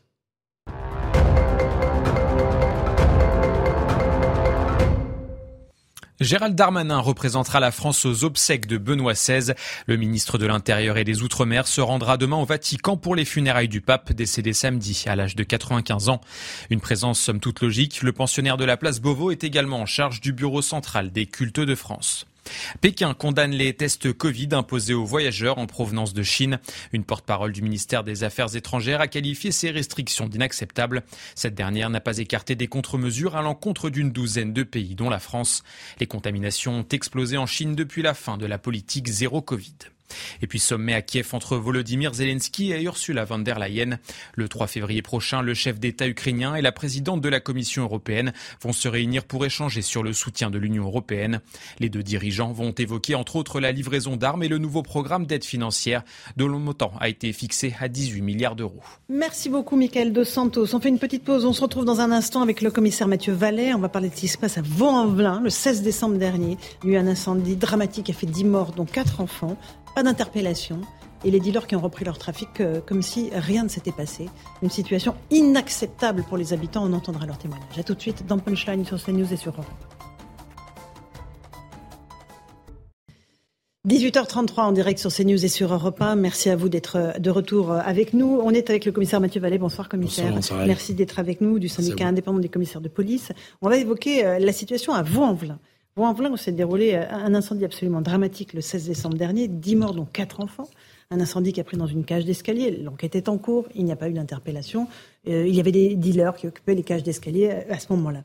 Euh, aujourd'hui, euh, donc, euh, tout a repris, comme si rien ne s'était passé. Le trafic a repris. Les habitants sont pris dans une souricière vraiment épouvantable à vivre. On a sur place nos envoyés spéciaux Olivier Madénier et Charles Baget. Bonsoir à tous les deux. Olivier, vous nous le confirmez, depuis cet incendie, tout a repris, le trafic a repris de façon absolument normale, entre guillemets. Ah oui, absolument. Ce qu'on peut même dire, c'est que le trafic ne s'est jamais arrêté. Euh, dès le lendemain euh, de cet incendie, dès le lendemain du, du 15 décembre, les trafiquants étaient toujours là, à nouveau là. Peut-être se sont euh, déplacés de quelques dizaines de mètres, mais ils occupent toujours ces halls d'immeubles. ils ont installé des canapés et c'est ce qui provoque la colère euh, des habitants de les voir à nouveau, comme si rien ne s'était passé, euh, se livrer à leur trafic. Alors certes, il y a eu des opérations de la police dans les jours qui ont suivi euh, l'incendie, des opérations menées très discrètement, mais visiblement ça n'a pas suffi. Il y a aussi une section de CRS qui est là en permanence dans le quartier du Man du Taureau. Nous l'avons vu cet après-midi patrouiller dans le quartier, mais au vu, les, les, trafiquants sont là et visiblement ça ne leur fait pas peur et encore euh, ça provoque la colère, la colère des habitants euh, du quartier euh, qui sont vraiment apeurés. C'est ce qu'ils nous ont dit cet après-midi. Merci beaucoup Olivier et vous avez réussi à interroger certains de ces habitants. Ils témoignent bien sûr à visage masqué parce qu'ils craignent pour leur vie. on regarde ce reportage et on l'écoute surtout. Au quartier du Mas du Taureau à Vaux-en-Velin, les riverains pensaient retrouver un semblant de vie normale, mais le trafic continue. Cannabis, héroïne ou encore cocaïne, la vente de drogue s'organise au bas des immeubles. Sous couvert d'anonymat, un habitant a accepté de raconter son quotidien. On ne sait pas vraiment ce qui peut, ce se dérouler. C'est pas que des petits hommes de main, hein. c'est des, jeunes qui sont armés. C'est une activité qui existe sur la commune. Quand on entend un cri, quand on entend justement euh, une engueulade ou euh, des coups de klaxon, on, pense au pire. Le pire est déjà arrivé. Mi-décembre, 10 personnes dont 5 enfants sont décédées dans un incendie. Dans l'immeuble, on avait déjà dénoncé la présence d'un point de deal dans le hall. Malgré le drame, les dealers semblent toujours présents selon cet habitant, mais personne ne parle par peur de représailles. Vous risquez de vous faire euh, agresser, vous faire tuer, vous et votre famille, les représailles. C'est extrêmement dangereux. On est bien avant, là, effectivement.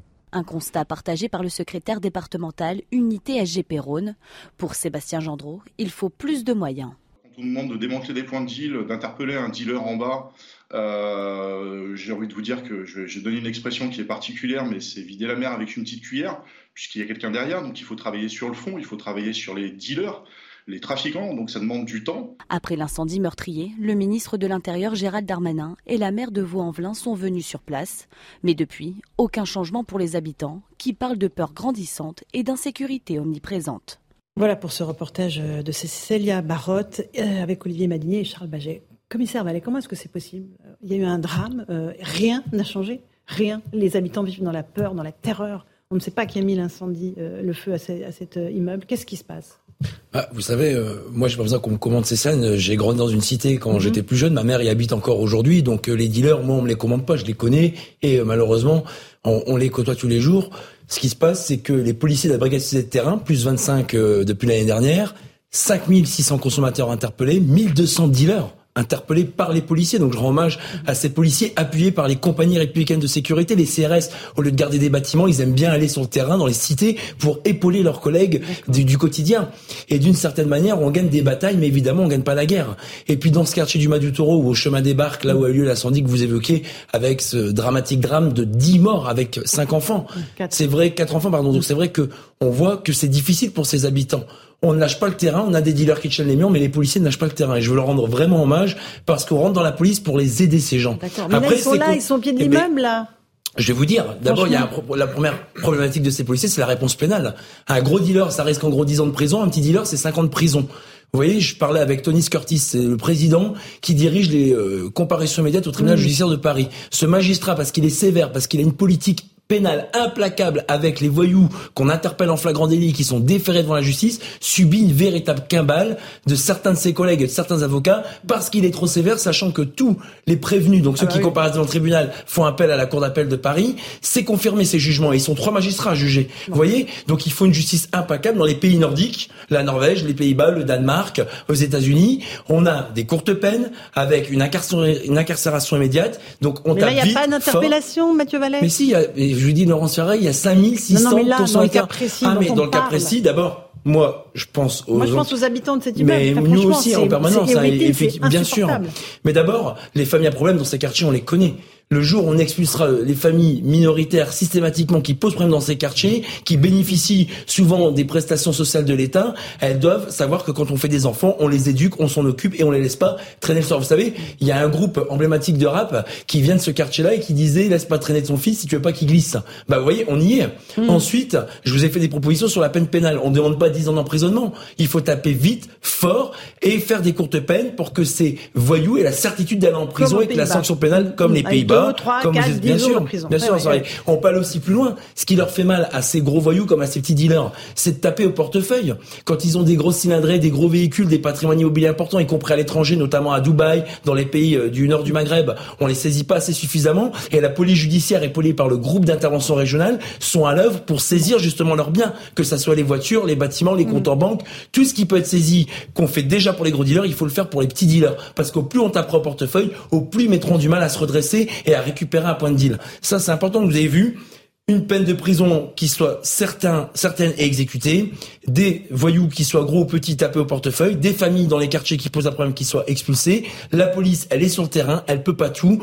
L'éducation et l'urbanisme, vous savez, je regardais euh, vos émissions et euh, les médias récemment sur le sujet. Il y a 300 millions d'euros qui sont mis par l'Agence nationale de relance urbaine dans ces quartiers, mhm. notamment au Mas du Taureau, dont fait partie le chemin des barques ou les différents trafics. J'ai posté sur les réseaux sociaux jeudi dernier un quart de CRS qui s'est fait littéralement agresser par deux voyous en plein jour parce qu'il venait d'interpeller un dealer, parce qu'il venait de gêner le point de deal, parce qu'il venait s'occuper des gens dont personne ne s'occupe. Il y a mm. que ceux qui portent uniforme qui sont euh, intéressés mm, mm. et euh, euh, à la tâche et à l'œuvre pour s'occuper de ces personnes dont beaucoup de policiers sont issus. Vous savez, c'est rarement les cadres des PDG, les enfants de PDG ou les enfants des grands groupes qui deviennent policiers, gardiens de la paix, officiers ou commissaires de police. C'est souvent les enfants du peuple qui protègent le peuple et qui sont animés par une seule passion, c'est de le servir en fait. Alors voyez, on garde cette foi, c'est dur. Les batailles, on les gagne petit à petit, c'est long, ça prend du temps. Les Parfois, les habitants peinent à en voir les résultats parce qu'on déplace un point de deal. Mais vous savez, moi, quand ma mère elle habite au numéro 10 et qu'on dépasse le point de deal au numéro 12 et qu'au fur et à mesure on mène ses batailles, même si la guerre n'est pas gagnée, eh ben c'est un peu de d'espoir, un peu de vie, un peu de, de, de bol frais qu'on donne à ses habitants. Maintenant, je vous dis, seul on ne pourra pas rien. Il faut la justice, il faut l'éducation, il faut une politique pénale mmh, ferme, il faut que les familles à problème soient expulsées. Oui, Dragnel. Vaux-en-Velin, c'est un cas vraiment euh, extrêmement symbolique et, et vraiment choquant. Bien sûr, qui est terrible, mais qui a une sorte de, de, de, vitrine, de laboratoire de ce qui se fait aussi ailleurs en France, malheureusement. Euh, moi, moi, je vois aussi deux problèmes. Le, le premier, euh, c'est qu'on fait face à des réseaux industriels qui fonctionnent comme des, des, multinationales et où la France est complètement gangrénée, infestée par les trafics de stupéfiants, avec des sommes monstrueuses. Et globalement, on voit bien, on a l'impression quand même que l'État, au niveau euh, de, la, de, la, strate la plus supérieure, est un peu démuni. Il y a effectivement, il y a euh, vos collègues de la police judiciaire euh, les, colossal, ceux qui, les, mmh. des services des douanes qui font qui travaillent énormément. Euh, mais on a l'impression qu'on est quand même un peu dépassé par à la fois la masse et la structuration des réseaux. Et de l'autre côté, je pense que euh, aujourd'hui, il y a peu de politiques qui, qui sont prêts à assumer les conséquences politiques euh, que, que, consisterait le nettoyage, euh, si on peut parler comme ça, euh, total d'une cité. le nettoyage total, ça voudrait dire, par exemple, vous mettez à résidence plusieurs unités de force mobile, des compagnies, des CRS ou alors des escadrons de gendarmes mobiles. C'est ce qui se fait à Marseille, par exemple. Ce qui, voilà, mais à Lyon aussi, à Grenoble, à Montpellier. pour l'instant, il y, a, y a que à Marseille, je crois que. Ah bah il y a deux compagnies à Marseille, et il y a une compagnie à Nice, il y a une compagnie à Montpellier, il y a une compagnie à Grenoble, il y a une compagnie à Lyon, à Lyon à la Guillotière qu'on a déjà oublié médiatiquement, mais que les policiers n'oublient pas. Là où on a eu cet été des policiers des transports en commun pris à partie et qui ont dû se réfugier dans le supérette, c'est pareil. Mais la main des policiers pas assumer, euh, mais ça pour le coup c'est pas du tout contre les policiers. Je sais bien. C'est plus une question de je sais pas de, de stratégie politique. aux policiers. C'est une question de stratégie politique par rapport à l'emploi de la force. Et en fait, ça peut se décider de se dire voilà, euh, à tel endroit, on veut euh, protéger les habitants, on veut nettoyer le quartier des trafics de stupéfiants, on met quatre unités de force mobile et ils font toutes les caves, ils nettoient tous les appartements, on expulse toutes les personnes effectivement qui sont complices de, de, trafic de drogue, on empêche toutes les personnes qui sont identifiées comme étant des trafiquants de rentrer dans la zone.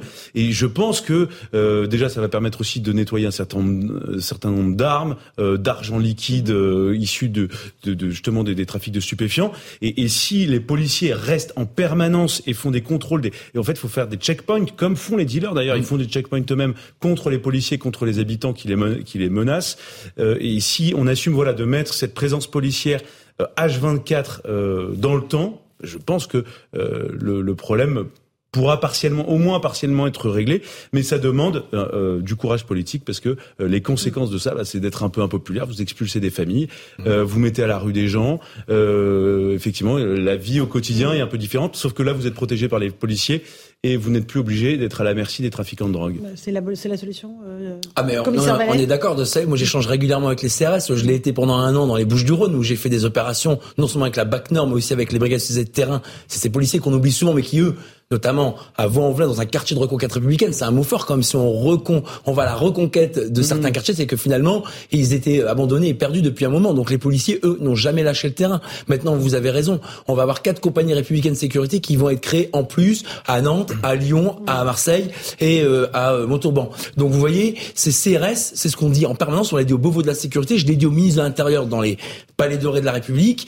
On veut pas qu'ils gardent des murs, on veut pas qu'ils gardent des bâtiments. Vous savez qu'aujourd'hui, on a des compagnies qui gardent l'Élysée, qui gardent des bâtiments institutionnels, il faut les mettre dans les quartiers, il faut les mettre dans les cités. Alors regardez, c'est quand on regarde, on parle des effectifs. Le, notre journaliste sur place parlait d'une section de Alors pour ceux qui une section, section c'est 15 bonhommes à peu près. C'est 15 personnes mm. et, et, il faut être là 24 euh, heures sur. Enfin, je vous apprends pas votre métier, non, non, non. mais euh, il y a le jour, il y a la nuit, euh, il y a la relève. C'est aussi ah, des gens qui ont des sacré... Si on veut qu'il soit H24, ça va demander plus qu'une compagnie parce qu'il y a une organisation, il y a un roulement à mettre en place et il y a en faut au moins 4 ou 5 voire 6 pour des même des petits quartiers. Mm. et pour voilà, mais mais sauf que ça on le voit peu à Marseille. Effectivement, il y a deux compagnies qui sont maintenant physiquement présentes en permanence euh, sur place, mais euh, de la même manière, elles sont employées aussi pour des manifestations Juste le samedi après-midi. Elles sont pour d'autres choses. Là, on en parle sur des plateaux et on croit toujours que c'est simple de faire un point. D'abord, la police judiciaire, elle travaille dans l'ombre comme les services de renseignement parce que au plus ils travaillent dans l'ombre, au plus ils démantèlent des réseaux par des GoFast, par des têtes de réseau, par ceux qui s'approvisionnent à l'étranger, notamment au Maroc pour le cannabis, qui est la première terre de production euh, au monde et qui alimente par la voie de l'Espagne, la voie de la Méditerranée, nos territoires et nos cités. Et ensuite, vous savez, euh, moi j'ai tourné avec la BAC Nord de Marseille, mais aussi avec la BAC de Lille quand on va dans des quartiers où on a des policiers qui sont braqués à la Kalachnikov parce qu'ils sont en train d'interpeller un charbonneur et un guetteur. Quand on a des policiers qui tous les jours dans ces quartiers risquent leur vie parce qu'ils peuvent prendre au même titre que ces habitants des balles perdues, parce qu'ils peuvent parfois être confondus malgré leur brassard, malgré le fait qu'on voit bien que c'est des policiers, par euh, des concurrents qu'il faut éliminer pour libérer du point de deal. C'est hyper facile d'en parler sur un plateau télé ou dans les mmh. médias. Je vois tellement de commentateurs nous expliquer qu'il y a qu'un faucon.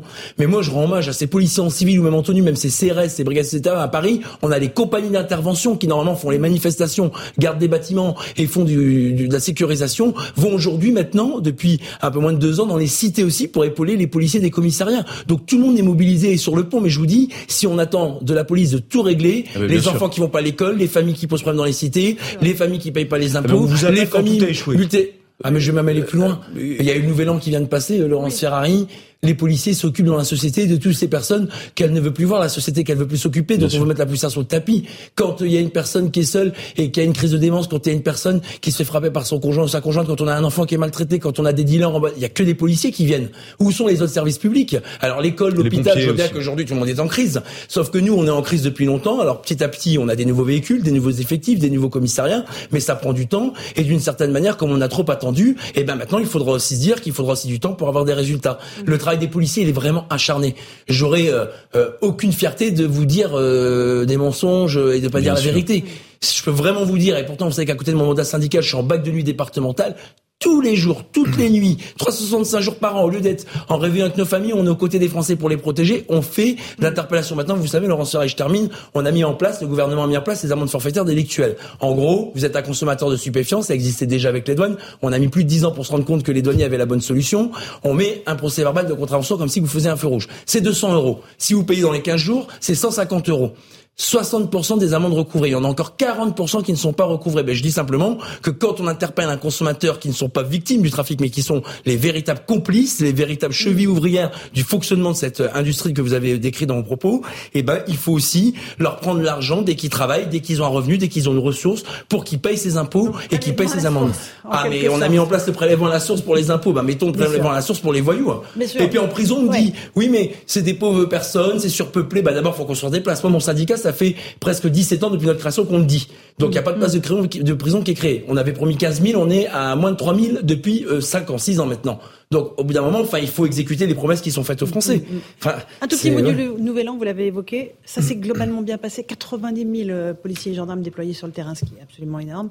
Comment, quel bilan vous en faites? Ah, je vais rire jaune. Le problème, Laurent Ferrari, c'est que par exemple, un, un, voyou qui agresse un policier, c'est trois ans de prison s'il n'y a pas de circonstances aggravantes. Avant, euh, ils prenaient systématiquement des rappels à la loi ou des alternatives aux poursuites, travaux d'intérêt général, stage de citoyenneté. Je peux vous faire la liste longue comme la muraille de Chine. Mais quand aujourd'hui on a un an de prison ferme avec un déferment, on est content. Non mais donc vous allez dire on, on donc ça s'est bien passé. Globalement, il y a eu des incidents. Il y a quand même eu, par exemple, à Nantes, à Bordeaux, à Strasbourg, à Lyon, des policiers qui ont été pris à partie. Je peux vous dire que, par exemple, sur les 500 interpellations qui, ont, eu lieu, il y en a plus de la moitié qui sont là des agressions de policiers, à des tirs de mortier et à des guet-apens. Vous voyez Donc, on s'habitue, en fait. Voilà. Et moi, ce que je regrette, de la part du ministère de tutelle auquel j'appartiens, c'est que j'ai l'impression qu'on a honte de communiquer le nombre de policiers blessés. Bah, moi, d'abord et avant tout, lorsqu'on a des policiers ah, il y en a eu une vingtaine. Comme à la coupe, non mais comme pour les festivités de la Coupe du Monde, hmm. euh, on les a oubliés. Ces 160 policiers qui en trois soirs ont été blessés. Et je parle pas d'un bobo euh, sur le genou ou euh, d'une chute fortuite. Je parle de policiers qui ont reçu des projectiles au visage. Je parle d'un officier de police à Lille qui a eu le, le tympan brûlé avec un mortier. Enfin, on parle quand même de choses assez graves qu'on ne tolérerait absolument pas pour aucun citoyen. Mais ça, je vous dis, la première arme des voyous, c'est l'impunité pénale. Quand on dit ça, on est extrémiste. Euh, on est là pour faire euh, le jeu contre soi-disant la justice. Moi, je suis pas contre les juges, je suis contre l'injustice. Vous voyez? Et quand j'ai des magistrats qui sont sévères et qui font ce qu'on attendait au nom du peuple français, ils se font conspuer et ils se font euh, mener une, cabale, notamment par certains journaux bien orientés, qui en fait n'aiment pas la sévérité des juges et qui préfèrent peut-être le laxisme pour les voyous ou en tout cas la culture de l'excuse. les jeunes? Moi, pour revenir sur la question du trafic de drogue, ça me dérange juste euh, quand on quand on rend hommage seulement aux policiers qui sont sur le terrain ou aux CRS qui font un travail extrêmement compliqué. Et, euh, et loin de moi l'idée de, de, remettre en question leur qualité. Mais la première. Mais je pas ouais. mais, non non. Mais en revanche, je pense que euh, c'est quasiment jouer le jeu de Gérald Darmanin qui en fait lui veut fixer veut fixer l'attention sur le travail du quotidien de ces policiers, le, le, le, nombre de points de deal qui sont arrêtés. C'est pour ça qu'on a besoin de tout le monde. Hein. Et, et, donc mm. moi j'essaie de je vais essayer juste de quand je parle à des gens qui travaillent dans ce domaine-là et notamment à la PJ, je, je, ce que je comprends c'est que leur principal problème, euh, c'est déjà le fait que leur travail est devenu impossible à cause des procédures qu'on leur ah impose, bah l'accumulation de ça. Mais c'est la première chose que j'entends systématiquement à chaque fois. Et donc je le dis pourquoi? Parce C'est vrai que j'ai abandonné de le dire parce, que, ça fait trois ans qu'on nous promet le grand sort de la simplification pénale et euh, le radeau, ça devient forcément un, désastre parce qu'on n'a pas de simplification pénale. À chaque fois qu'on a une loi, on nous complexifie le travail. C'est ce que j'allais dire, c'est que c'est de pire en pire. Et, mm. et, attendez, et je dis ça parce que derrière le, volontarisme affiché, etc., les félicitations sur les résultats des policiers, tout ça, on a un gouvernement qui réfléchit, qui, qui, qui a annoncé une, une volonté de, de, de réformer la PJ pour en faire pour en faire quelque chose qui n'a plus rien à voir avec ce qu'elle était. C'est-à-dire qu'en gros, ce que ce que vous avez un peu euh, sous-entendu tout à l'heure, mais je vais aller un peu plus loin lutter contre le trafic de drogue véritablement, c'est s'attaquer aux têtes de réseau, mmh. c'est s'attaquer au, à la logistique, etc. C'est faire tomber des trafics en réalité. C'est-à-dire que en gros, vous avez plus besoin d'aller vous d'aller vous, vous, battre contre les petits dealers mmh. ou d'aller euh, protéger les gens euh, là où des, des, des, dealers tiennent des murs. Si vous avez fait tomber un réseau, et c'est aujourd'hui ce à quoi on est en train de s'attaquer avec cette réforme de la PJ, dont personne ne parle parce que c'est pas très grand public, euh, qui est un peu compliqué à comprendre aussi. Et moi, j'ai je me suis intéressé à cette histoire, notamment c'était croisé Mathieu d'ailleurs à la manifestation de soutien aux policiers au 36 rue du Bastion, le nouveau 36 à Paris. Bon, eh ben j'ai compris ce jour-là qu'en réalité, en annonçant de, de, de, des belles intentions, le gouvernement était en train, en réalité, de d'empêcher qu'à terme ce problème-là soit résolu. Ça, c'est la première chose. Ensuite, la deuxième chose, Louis disait tout à l'heure, euh, ça implique du courage politique parce que c'est impopulaire, etc. Je suis pas du tout persuadé que ce soit impopulaire d'expulser des délinquants aujourd'hui. Je pense que c'est même très populaire, au contraire. Mm. Euh, par ailleurs, on n'y arrive pas. Pour... Ils ne veulent pas assumer les conséquences politiques des décisions mm. euh, qui doivent être prises, et parce que pour les gens qui exercent le pouvoir, ils se disent ah mais c'est horrible, je ne peux pas, je veux pas être redevable de ça, je veux pas être comptable de ça.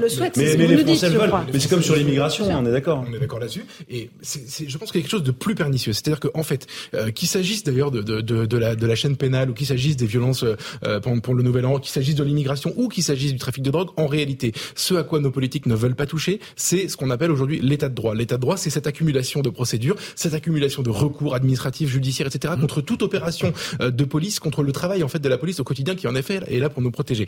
Ce qui se passe, c'est qu'aujourd'hui, quand vous faites ça, quand vous commencez, si par exemple euh, on, on, on, réduisait le nombre de recours pour une expulsion, si par exemple on donnait plus de liberté aux policiers dans leur travail du quotidien, si on leur imposait pas euh, l'avocat en garde à vue dès la première heure, comme ça a été le cas depuis le quinquennat, je crois, de Nicolas Sarkozy, si on arrêtait de leur mettre des bâtons, pardon depuis 2011, la réforme de la garde à vue, voilà, la présence d'avocats.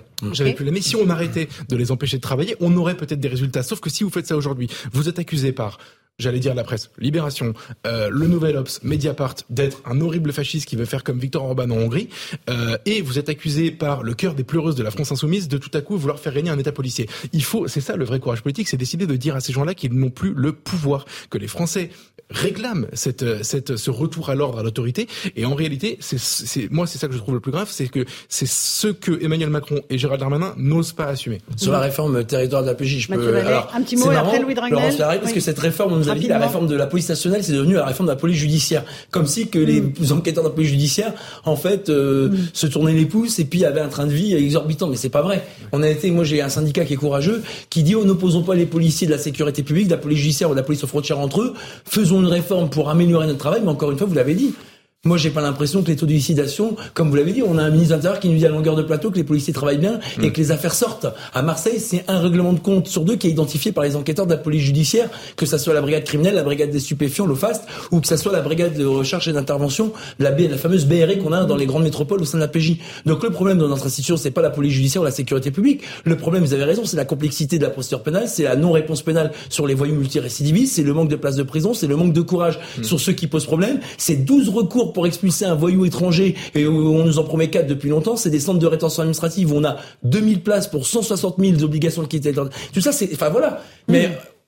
Voilà, donc moi je trouve que c'est une réforme mal calibrée, mal agencée, mal discutée. On a demandé du temps, on a des propositions qu'on fait depuis un an et demi auprès de notre administration. On eh espère que pour cette année 2023, on, on a avancera. entendu votre coup de gueule, merci euh, commissaire Valéry. Ah, je sais pas si c'est un coup de gueule, mais en tout cas j'essaie de faire. Ce soir, dans Punchline sur CNews et sur Europe 1. Merci Louis de Merci, merci Geoffroy merci, Laurence. Bonne soirée à vous sur nos deux antennes. D'abord sur CNews, c'est Christine Kelly avec ses invités pour Face à l'info. Et Europe 1, c'est Europe Soir avec euh, Hélène Zelani et Raphaël Dolvevolvé. Bonne soirée à vous, à demain.